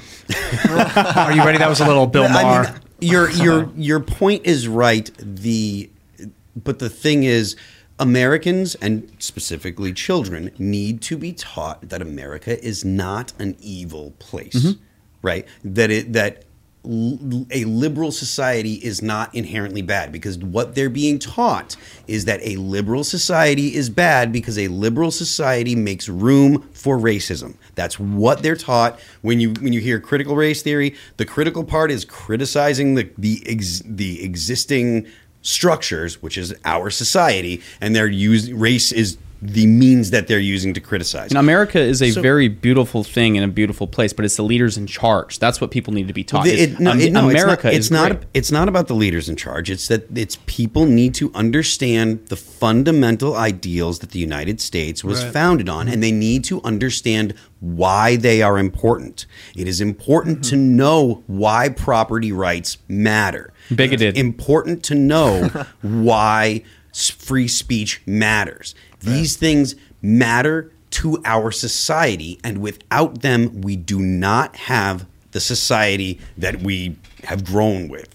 We're going to go to Super Chats. If you haven't already, would you kindly smash that like button, subscribe to this channel, share the show with your friends, the most powerful way to support us, and become a member at timcast.com. We're going to have that members only uncensored show coming up about 11 p.m. Let's get into these Super Chats. Carlo Magno TV says, I demand an Alex Jones with your Phil Labonte episode, Tim. I just want to say, um, okay, yes, that would be nice. But the, but you know, the last time we had Alex on, I was like, we need someone who can kind of help keep things calm and reel things in. We asked Phil to come on, and as And I lied! instead of actually doing that, I'm like, Phil, help me out, and Phil goes, yes, and just lets Alex go completely off. It was so much. Fun. I was like, no, what are you doing? So, uh, so yeah, that'd be great. We'd do it again. It'd be fun. You're going to use the man that screams for a living to calm things down. I think you need to rethink that. but he's a he's like he's a smart guy, you know. I'm like he's gonna he's gonna bring some rationality, and, and he just let And I know. fool you. It was fun though. Kyle says Will Chamberlain was wrong about the holdouts. Have him back on to take the L. yeah, yeah. Will come back on. I've been thinking about you a lot, man. We like Will. Uh, Will it's fun. impression nice. Yeah, I think, um, man, I, I'm I'm so impressed with what Matt Gaetz, Lauren Boebert, and the rest of that crew did, especially Matt Gaetz when he walked in and voted president. Mm-hmm. It was great. Mm-hmm. I am love it. incredibly. Well, Gaetz inspired. has been Gaetz has been changing the whole dynamic between like talking to like mainstream press as well and putting out press statements. He's just been going into normal people's Twitter spaces and taking questions and fielding questions from constituents. I mean, it's huge. And the mainstream press will sit in the audience, not being allowed to speak, and they'll just be fuming. And then they'll end up writing articles up about I it. I wonder at what point that the congressmen will realize that the people are there for them and Mm-hmm. want to work together, like like what Gaetz is doing. Like the more people that realize, oh, Twitter Spaces, communication, Mm-hmm. video chats. Well, Gaetz and Boebert have done a really good job at really, I mean, going that route, and people are they're having they're being very receptive to it. Uh, Cortez too. She's Yeah. great at that. Well, AOC is great. Not not necessarily at actually tapping into her base. What her and like Ilhan Omar are is like going on a stream with like Hasan. That's highly edited, right? Pretty much pre-scripted before. Somebody that already agrees with all their ideals that doesn't push back, and they'll go on and or they'll play video games and you know get asked all these convenient questions. So it seems and it makes it appear like you know oh they're actually being uh, available to their base or AOC will live stream and sometimes read very selective comments and it's Yeah. like that they do a really good job at that but they're not doing quite what Gaetz and Boebert are doing is Gaetz and Boebert are actually allowing constituents to ask them questions and you never know if a question could fly off the handle at any point it could be a very inconvenient question but they'll answer it anyways but AOC it's all scripted All right, Ian Bridges says, Tim, I like the more segments per day, like the old days. Are you showing the live stream like you were last week? If you are, I didn't find it. I'd have it on when I'm home during the week. Thanks. So initially, I was like, I'll do a live show in the morning and then record my segments while I'm live. It didn't work out as I thought it would. And so I think that's probably not the way I'll go. But I started doing three 10 to 15 minute segments like I used to. 6 615 and 630 at youtube.com slash timcast news but one of the things we have kind of you know getting molded together as a potential 8 to 10 a.m live morning news hangout kind of show and uh, maybe maybe we'll have phil uh, there for it but we're, we're, we're trying to figure it out we don't know exactly how we're going to handle it because uh, it has to work but I, I think with the new studio space we're building i can see it in my mind and i am so excited it's like we've got this big 40 foot tall building, this big garage door. It's going to be sunlight pouring in through that open door. There's going to be skate ramps everywhere. On the first floor, there's this big, like, what is it? I think it's 25, uh, 25 by like 60 feet or something like that. We're to have this big room with a couch and TV, and people are to be sitting down, and we're to have this, these cameras rolling. I'm really excited for what we got set up. And then someone can just like skate in, sit down, and be like, "What's going on in this morning show?" like, "Oh, here's the news," and we just hang out in the mornings. That sounds like a lot of fun, and that will lead right into my first segment at 10 a.m. Mm-hmm. So that's how that, that, that, that it's an idea. It's an idea. I like that more. Yeah, we're we're we're really just once this once the new studio is done and it looks awesome, then we'll know uh, for sure. The other thing we have is uh, we have the building for the new coffee shop, skate shop, game shop, hangout place, and studio. And uh, it just takes a it takes a long time to do construction build. One of the biggest challenge we're facing right now is uh, short uh, a shortage of supplies. So we're trying to get internet installed at Freedomistan, and we're told, "Oh yeah, we're ready to install everything, permitted, good, ready to go." No, no supplies available. Sorry, no cabling, no no materials. Can't do it. I'm like, well, pff, how do we get internet? Well, the system seems to be breaking down. Kevin Brady says Phil took my dog and married my wife. Why'd you do that, Phil? Come on, man. Sounds like something you would do. Mm, no, it didn't happen. Well, uh, plausible deniability And then he Yeah. lied about it. the wife is actually outside the studio right now same with the dog I'm not. I'm not married, and and me and my ex are not cool. So Christina H says, "Why are chickens so funny? Because That's because chickens are funny because they just have goofy faces and they look at you and they're all innocent about it." Yeah, they'd rip you open if they were like four times your size. That's right. yeah, Roberto Jr. would walk up and just rip your stomach right open and just eat you, and you like without even looking at you, and you'd be like, we ah. got a deep dive on the terror bird one day. You guys ever see that thing? Yeah, It's like yeah, yeah. Ten foot. Mm-hmm. Trash Panda says, Baby steps, Luke. Rome wasn't built in a day. Give it a few years, and there will be a serious push to get rid of the deep state. Don't be black pilled. take the speedball Luke come on uh, I don't like the Rome. I was saying that too. Rome wasn't built in a day as Roman patriarch propaganda. the Romans, man, they're in our minds, and they're, they were racist, genocidal maniacs. Oh, fair point. I Fair mean, I would argue, did Rome even end? Are we just the new Roman It's, Empire? it's the? Roman Catholic Church now is the Roman Empire, basically. Mm. Mm. Raymond G. Stanley Jr. says, Tayler, I'm a big fan of your hit song, MMMBop. there it is. What did I say before the segment? That's Someone right. was going to say it. That was you?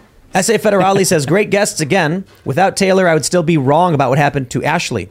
Luke, don't make Phil lose his voice. The guy has amazing things to say. Let him speak. Phil, one more time. Like, let's hear that war. I see Serge getting ready Now? to drop the mic. There we go. Is that coming from your lower diaphragm? uh, that's a fry scream, actually. So a fry from- scream? Yeah, it comes from a, a certain part of my vocal cords. I engage what they call your false cords as well as my your regular cords. So Is you that work prevents, science. prevents damage? Uh, not prevents damage, but it's it's the way to get that raspy kind of sound to it. So like that kind of that was a, a pitched yell, and then there's an another scream that I do that's purely fry. That's more like a s- yeah, like it sounds like black metal, and I can do. There's a bunch of different things that you Can can, you do with that it. one too? Oh, come on. That one I can really draw out really long. You work Um, those chords out. Is that how you're able to do that? Yeah, yeah. yeah. There's there's exercises that you have to do, and normally I would do warm ups and stuff like that. But you know, I'm not actually performing whole show, so it's not that big of a deal if I don't do warm ups. Although, if I'm going to be talking for regularly, I probably will start doing warm ups before. Uh, anyway, Jam that'd be sessions. Good to do on the show. Well, the, the plan was, uh, I mean, this is going to be crazy because the plan was Friday night jam sessions. That'd be fun. We, we were talking about doing it here because we had that space, but we never quite got it set up. With the new space, we're actually going to have a music area, and we were talking about Friday night at the end of the show because we're all going to be hanging out, just having the camera turn on and someone could jam out. Hey, you'll be here. I'll be here. I like All playing right. guitar. Frey Kane says Tim's earlier segment on genderqueer reminded me heavily of a child called It. Poor kid was so starved he ate a used diaper. Ooh, Damn. Jeez. man, Trauma. That's how to get you. It's yep. Faith Mara says, got super excited when y'all brought up roller derby last night. Unfortunately, the roller derby community is woke AF. Yeah, it is. Just know that you have at least one roller derby chick fan. Love you, Tim and crew. well, then we got to start our own unwoke roller derby. Yeah. There's your next idea. You're going to start a roller rink. Well, we got someone here who, who quads. You know, it's like roller skates, mm-hmm. does tricks. She's pretty good. So we got to just you get get more of that. You know, I think it's great. Is it possible to learn to drop in if you're over 40? Yes. Yeah, All right. absolutely. I've never dropped into a into a half pipe, but I think that I want Lean to learn forward that really around here. hard. It's kind of weird because once you learn how to drop in, I don't know if like lean forward makes sense to me when someone says about dropping in. Because sometimes I kind of don't lean forward. It's just like if you can control your core, you don't really think about Mhm. it. So depending on the trick I want to do, I'll lean more forward or lean more back. You know, I don't know. I want to learn how to skateboard now. I mean, it's good fun. It's You're good gonna fun. get hurt a Come, lot. well, on I'm Saturday, sure. we'll get you a board, and on Saturday we'll be we'll be riding around. Yeah. do some tray flips or something. It was funny. Someone commented when I posted it, Tim Pool, 37 year old skateboarder, and I'm like, well, I'll be 37 in two months, but yes, Yeah. that's it. I guess Tony Hawk's 50 something. He's still Yeah, going. Tony Hawk's still the man, kind of, right? Is he using a crutch? I saw him in a picture with Yeah, a he- crutch. well, he had a He broke surgery his- or he- something. He broke his yeah. femur. Oh. Yo, Tony Hawk broke his femur, and then kept skating, and I guess he uh, it, it was healing, and then it disjointed because he was putting too much pressure on it skating, Yep. and then he had to go in for surgery again. Yeah, that's a bummer. Tony, dude, a voice Yeah. of the people. Come on out, man. You you had any connections with That would be T-Bone? legend. Yeah, we Yeah, gotta get Tony on the epic. show. T Bone. T Bone, man. T-Bone. T Hawk. Uh, probably, but uh, he's not a very political guy. I don't know. Yeah, if he just be chill. I don't know if maybe he can come skate the park once it gets set Pop up. culture crisis. I mean, Pop you do is- basically own Independent now, so there you go. Well, we don't own Independent. No, but you own the logo. So well, it's not, it's not their logo anymore. Yeah, they they it's a- abandoned it. It's a T, dude. So uh, I will say, the uh, that cross logo. I have ordered ten boards, Sick. Tim Cast boards. I don't even know what size they are. They're probably eight inches, and uh, we're just going to give them out. They might be eight and a half. I'm not sure. Oh, if it's I think 8.5, it's. I I, want th- I think it's eight and a half. Yeah, cool. Eight five. do you Yeah. expect people to, to show up and kind of push back on your skating event? I'm not doing an event. I'm just literally showing Well, up yeah. to DC's Freedom Plaza. Yeah, But do you, no do you expect people to, to show up no and idea. try and cause problems? I mean, here's the thing. If we set, if we like got a permitted thing, put up a tent, had speakers, you could shut it down. Anybody could. Yeah, And then it's like, oh no, what do we do? You can't shut down me just being somewhere. Yeah. You can tell me I can't be there and then cause problems, and I can be like, okay, I'll go skate there, mm-hmm. and then I'll like walk 20 feet and skate somewhere else. Like, what are you gonna do? Yeah. You know what I mean? Mm-hmm. It's like we did a speaking event at this at this theater, and then they canceled the contract on us. It's civil. I mean, it, they owe us money, but Antifa threatened to burn the theater down, so I get it. Nice people. Well, you know, I'm like, we're not doing an event. I'm just going to be literally standing in an Yeah. open space. Yeah. And so if people, I, you know what I think's going to happen? I think no wacko leftists will actually show up. I think a bunch of skateboarders might show up. Yeah. I think a bunch of fans might show up. And it'll just be a fun day in DC and we'll get to hand out some boards or something. Mm-hmm. I mean, if anything, they should be happy about this event because you're handing out skateboards. You're Yeah, we're going to give away probably like 50 boards. yeah. Yeah. Let's give it back to the community. 10 a.m. guys. With Be there. trucks and everything, fun. too. No, no, no, no. I don't, I don't have just trucks the to give decks. away. But it's Timcast boards. We got Step on Snek and Find Out boards, and then we just have regular old Timcast boards. All the Timcast boards are eight five because that's what I ride, and then all the, the Step on Snek ones vary in size. From Are they Step- already gripped or is it just wood? just wood? Just wood. Yeah, I got to get your own grip. Um, we have grip. Maybe bring some out, but uh, I don't. I don't think we have enough to give out. So it's just like you get a board, go find the group yourself. I think it'll be interesting to see what people do. I mean, if there really are a bunch of woke crazies who are mad at giving out boards, what are they going to say when we flood DC with Tim Timcast skateboards? Yo, I will literally. I'm not kidding. I will give away 1,000 skateboards in the DC area I will I will make sure that every kid has a brand new board to skate on to get more kids skating. It's good marketing. Get outside and get some exercise. That ain't I already, bad. I already sent like I, th- I think I sent like 50 boards to a local shop that I was like the guys were we, we walked into this shop and um you know you never know if you're walking into a woke place or not and then you know what I hear as soon as I walk in Listen, people, you got to understand when they're coming for your income tax. and I was like, oh, these guys are gonna be cool. And then they, they knew who we were, and I was like, I'm gonna send you a bunch of boards. Feel free to do whatever you want. Give them away, sell them free. We'll just send them to you. We send them out some boards. Yeah. I'll do the same thing. And then people are gonna be like, I'm so annoyed. Like, They're, they're seeing Tim Cast everywhere. well, so I, I think here's the challenge I've thought about with this. If I keep giving away free skateboards as sort of like a marketing promotion and cultural thing, it's going to start hurting local skate shops Mm-hmm. because people are going to be like, I don't know, Tim Pool just gave me a free board. Yeah. I needed like you know I don't, I don't need to buy from. But my I don't. local I don't shop. think a lot of people are gonna. I mean, some people will skate on them, but people that know you probably aren't actually gonna skate on them. They'll probably hang their deck up or you know use That's it in in But an right, but- aspect of like But that. like if we give out a thousand boards, there's a lot of kids who need a new boards. A lot of Yeah. Mm-hmm. parents are going to be like, "Cool, free board." So one thing I might do is just give the boards for free to shops that are willing to take them in the area. And And, I know a that's few of the shops are super woke, so they probably won't. you know, but whatever. Can you give away just the board without the wheels That's and the what we're grip? doing. And then Yeah, that, called- that'll the deck. Then they'll have to go buy wheel the deck. Right. Okay. You give out the you have deck. to get they got to go buy and your the trucks. bearings, yeah, and everything else. That could actually enhance sales at local shops if you give out a lot of just boards. I mean, at least for the accessories, yeah, like for bearings and trucks and everything. Mm-hmm. Maybe what I'll do is at the new shop we're opening, I'll sell the decks for like 10, 10 bucks a piece. Mm-hmm. Oh, so like professional grade, top industry level decks, but we take a huge loss on them because it's basically a marketing budget for us. Yeah. If we get people riding around on Timcast step on snek boards, that's generating a lot of attention for us, which is a good thing. And uh, we can afford to do it, and it can have a huge impact on the culture, so we subsidize it. And then uh, the- all the kids in the DC area are all going to be riding the same graphics and the same company. and then we'll we'll get a skate team. We'll pay our, our riders a salary, something no one else does. Literally. We, we will we will hire on five skaters at a salary to be on the team to produce clips and segments and rep the board and all that stuff. I think it's going to be a blast. Do you, do you think Yeah. you'll eventually go into like manufacturing trucks and wheels No. and bindings? Wheels, wheels are easy. Yeah. But everything's basically private label. Trucks are much more difficult, really expensive. Yeah, it's going to be the most expensive part of the whole board. for wheels actually maybe even before decks because wheels are there's a lot of companies that do urethane Yeah, it's and and I, I like super hard wheels Mm-hmm. because I like you know when I'm riding street I want to be able to slide around so but let's read some more super chats all right John Kirsten Kristen says Tim you talk about the FBI and the Whitmer plot look into Brandon Caserta He's great. on I know Phil uh, on I know Phil started following him look forward to seeing you in DC I can I can put you in contact with Brandon. I was supposed to do an interview with him, but I got a little bit busy. He's one of the people that was acquitted uh, in the Whitmer kidnapping. Uh, Oh, interesting. He is he is a great guy, and he's Art- he's willing to do interviews too. Arthemesia says Adam Schiff looks like he hates Napster. he kind of does, right? That's a great comment. Bravo. That's a good one. All right. The Lion says a fiver for Luke hanging the Polish power gear behind him. Oh, nice. Damn right. What does What that is it? mean? Uh, it's Jan Błachowicz. He is a Polish uh, UFC fighter that Oh, uh, is a really smart fighter, and he was a former champion.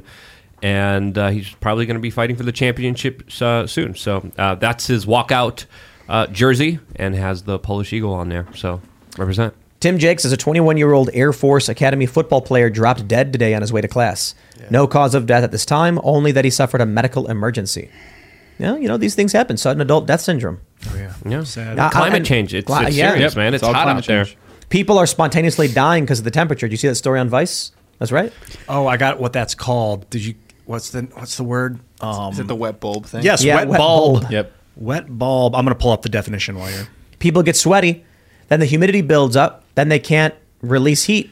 Yeah, what happens is the air uh, is evaporating off of them at such a pace that they're not actually cooling down as it's happening, so they end up overheating.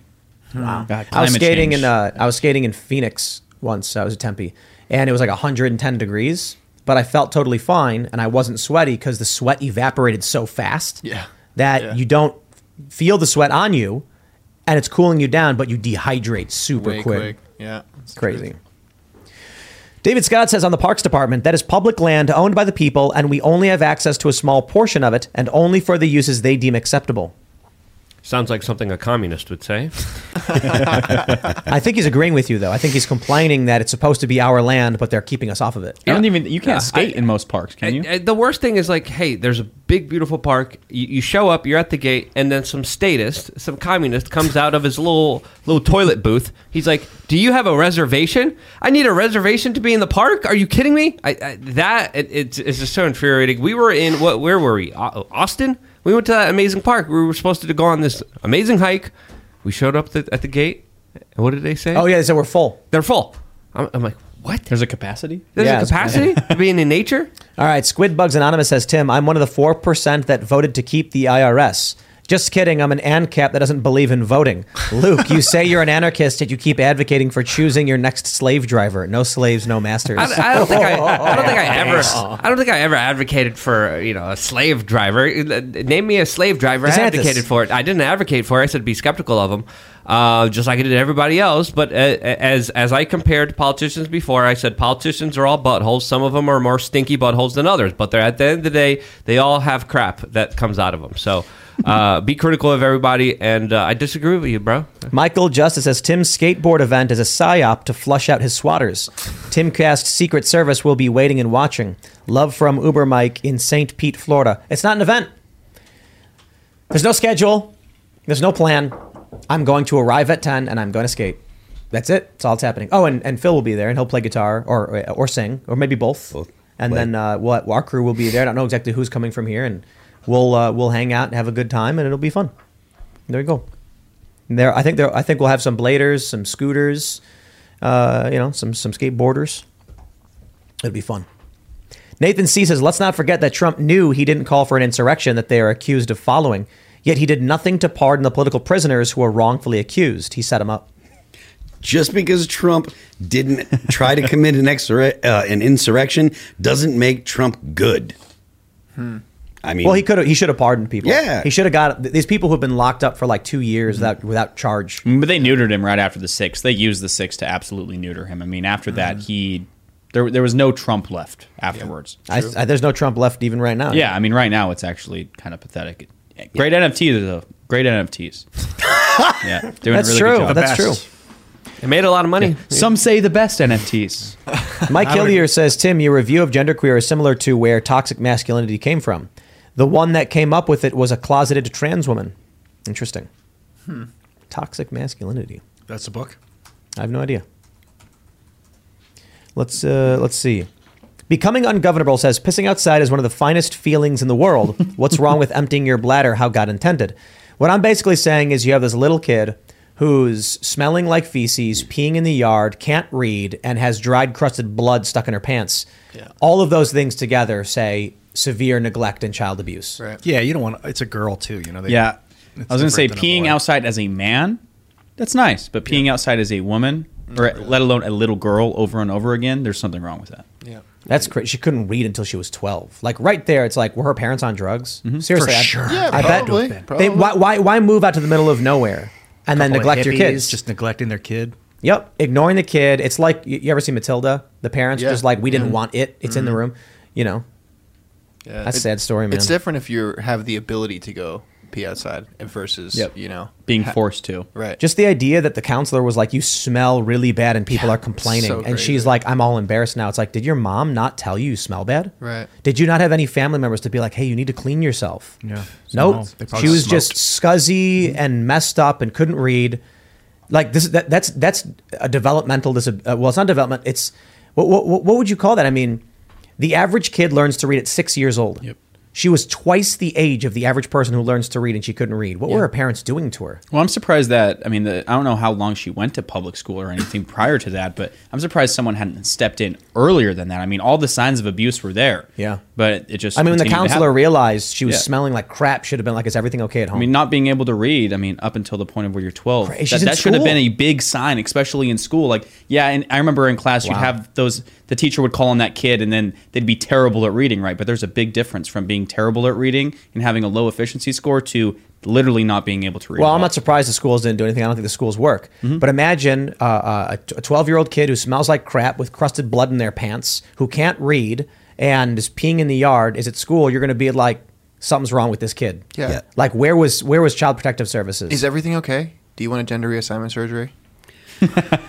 They didn't do it like that, but like you get this person who's just so dejected and angry at everybody who they're, they're it's like imagine walking into a room and no matter what you say you're wrong and you feel bad and everyone's laughing at you and then all of a sudden someone comes up to you and says I think you're right. You're valid. Yep, all of a sudden you feel good.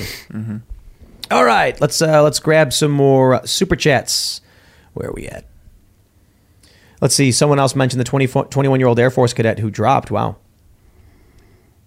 What is this one? Uh, Jojo AZ says salute to Gunners Collective on YouTube. Not familiar. Very cool. Never heard of. Mr. Grizzly Bear says, "Hey Luke, what is your opinion on the show Parks and Rec?"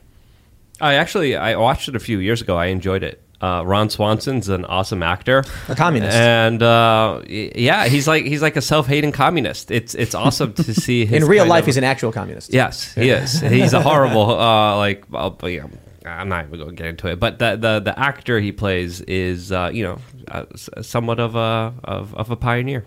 I thought it's uh, what's his name's best work. What is his name? Guardians of the Galaxy. He's Ron Swanson. No, no, the other guy. Guardians Chris of- Pratt. yeah, Chris Pratt. Chris Pratt. It's kind of a joke. He's good at that. yeah. Dude, he's so good. Kim McCursey says, Tim, you spoke earlier about your separation from sugar. My son works nights and he doesn't feel right until 12 a.m. Asked him how uh, how long, by the way, 12 a.m. in his last soda. He said that's an excellent question. Interesting. Yeah. Benjamin RC says, I lost 110 pounds and kicked diabetes in 2022 by eating right. Hell yes, dude. Epic. Hell yeah, man. That's the way to do it. Yeah. But there's a common misconception that you can't really get rid of diabetes either. But I've seen, I mean, I know multiple. Oh, it depends people on the that- type. Yeah, it depends on the type, of Yeah. course. But I know multiple people that have literally conquered it, and then now they look Mm-hmm. absolutely amazing. Type I 2 mean, diabetes for sure. There's even evidence that people with type 1 diabetes can keep There's some cases, symptoms yeah. under like under control with diet. Yeah. one is like your pancreas is just done, Yep. and one is it's overloading and can't handle Correct. your horrible eating. Correct. Yeah. David Neves says working in the ER the last 11 years, the patients are getting younger and sicker. Nurses have less skills, hard keeping up with sick, unhealthy people. Interesting. Sketchy, man. Shane Mann says, Last night you mentioned waking up during surgery. I did that when I was five.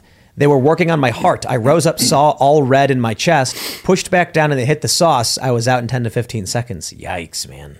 That's a memory. Yeah. Oof. Corn Pop says, Abolish the parks department. Thank you. But who will run the parks? Nobody. Nature. Grandpa's As intended. Grandpa's place says last time I was on a skateboard, Sid Vicious was alive and part of the Sex Pistols. Tim, there will be a time when skateboarding is something you can no longer do. I disagree. I've seen those videos of like 70 year old dudes riding around on skateboards. Then you just got to skate on Mars. Less gravity. That's right. You're gonna fly. Yep. Yep. And I'm just waiting for them to fill uh, skate parks with sand again. Oh yeah, that was Oh Yeah. man. That was very effective. Liam Black says, "Hey guys, started listening because of Phil. Still don't quite understand all the topics you cover here, but I'm learning so much. Cheers, all." Hi, Look Liam. Phil's introducing people into the world of politics. Very good. How much did you pay her to say that? I didn't pay him anything. Become the Automator says, Love the show. I'm starting a supply chain and automation course tomorrow night. Learn how to automate your jobs instead of being automated. Very, very cool. All right, everybody, if you haven't already, would you kindly smash that like button, subscribe to the channel, share the show with your friends, become a member at timcast.com. Go to timcast.com, click join us. We're going to have a members only uncensored show coming up for you in about one hour. We have a huge library of this content that you can browse through from, you know, going back several years. And uh, with your support, we're going to be setting up coffee shops, physical locations, creating new shows, creating music, starting skate companies, and really going after the culture war.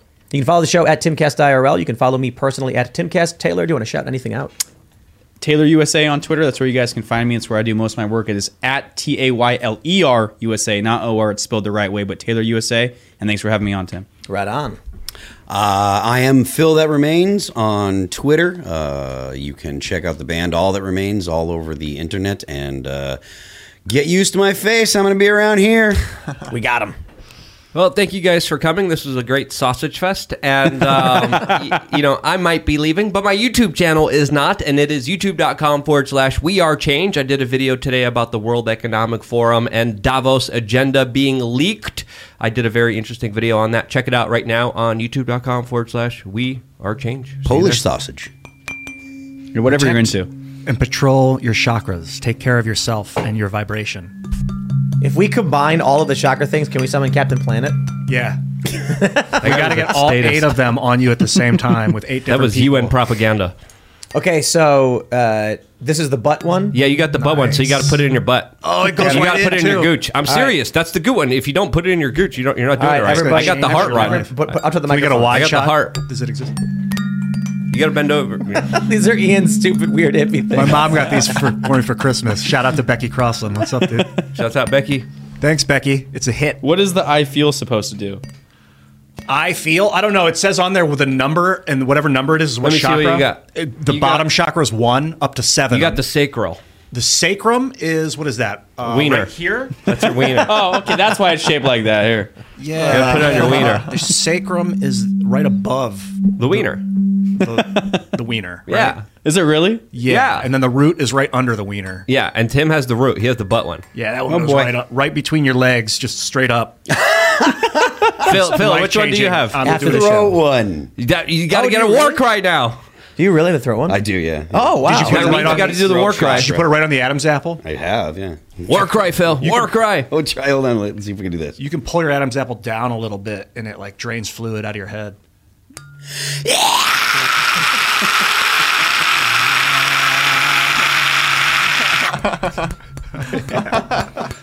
Get yourself chakra some relax. vibrating chakra tuning forks if you want to. They're on Amazon and elsewhere, I'm sure. Serge, what's happening, brother? Yo, what an interesting episode. Um, yeah, I'll be in the chat. I'll be in the comments, rather not the chat. I read the chat all the time, but I'll see in the comments. Probably have a lot to say. We're gonna enjoy the tuning forks in the next episode. That's I'm right. Sure. All right, everybody. We will see you all over at timcast.com. Thanks for hanging out. Cheers.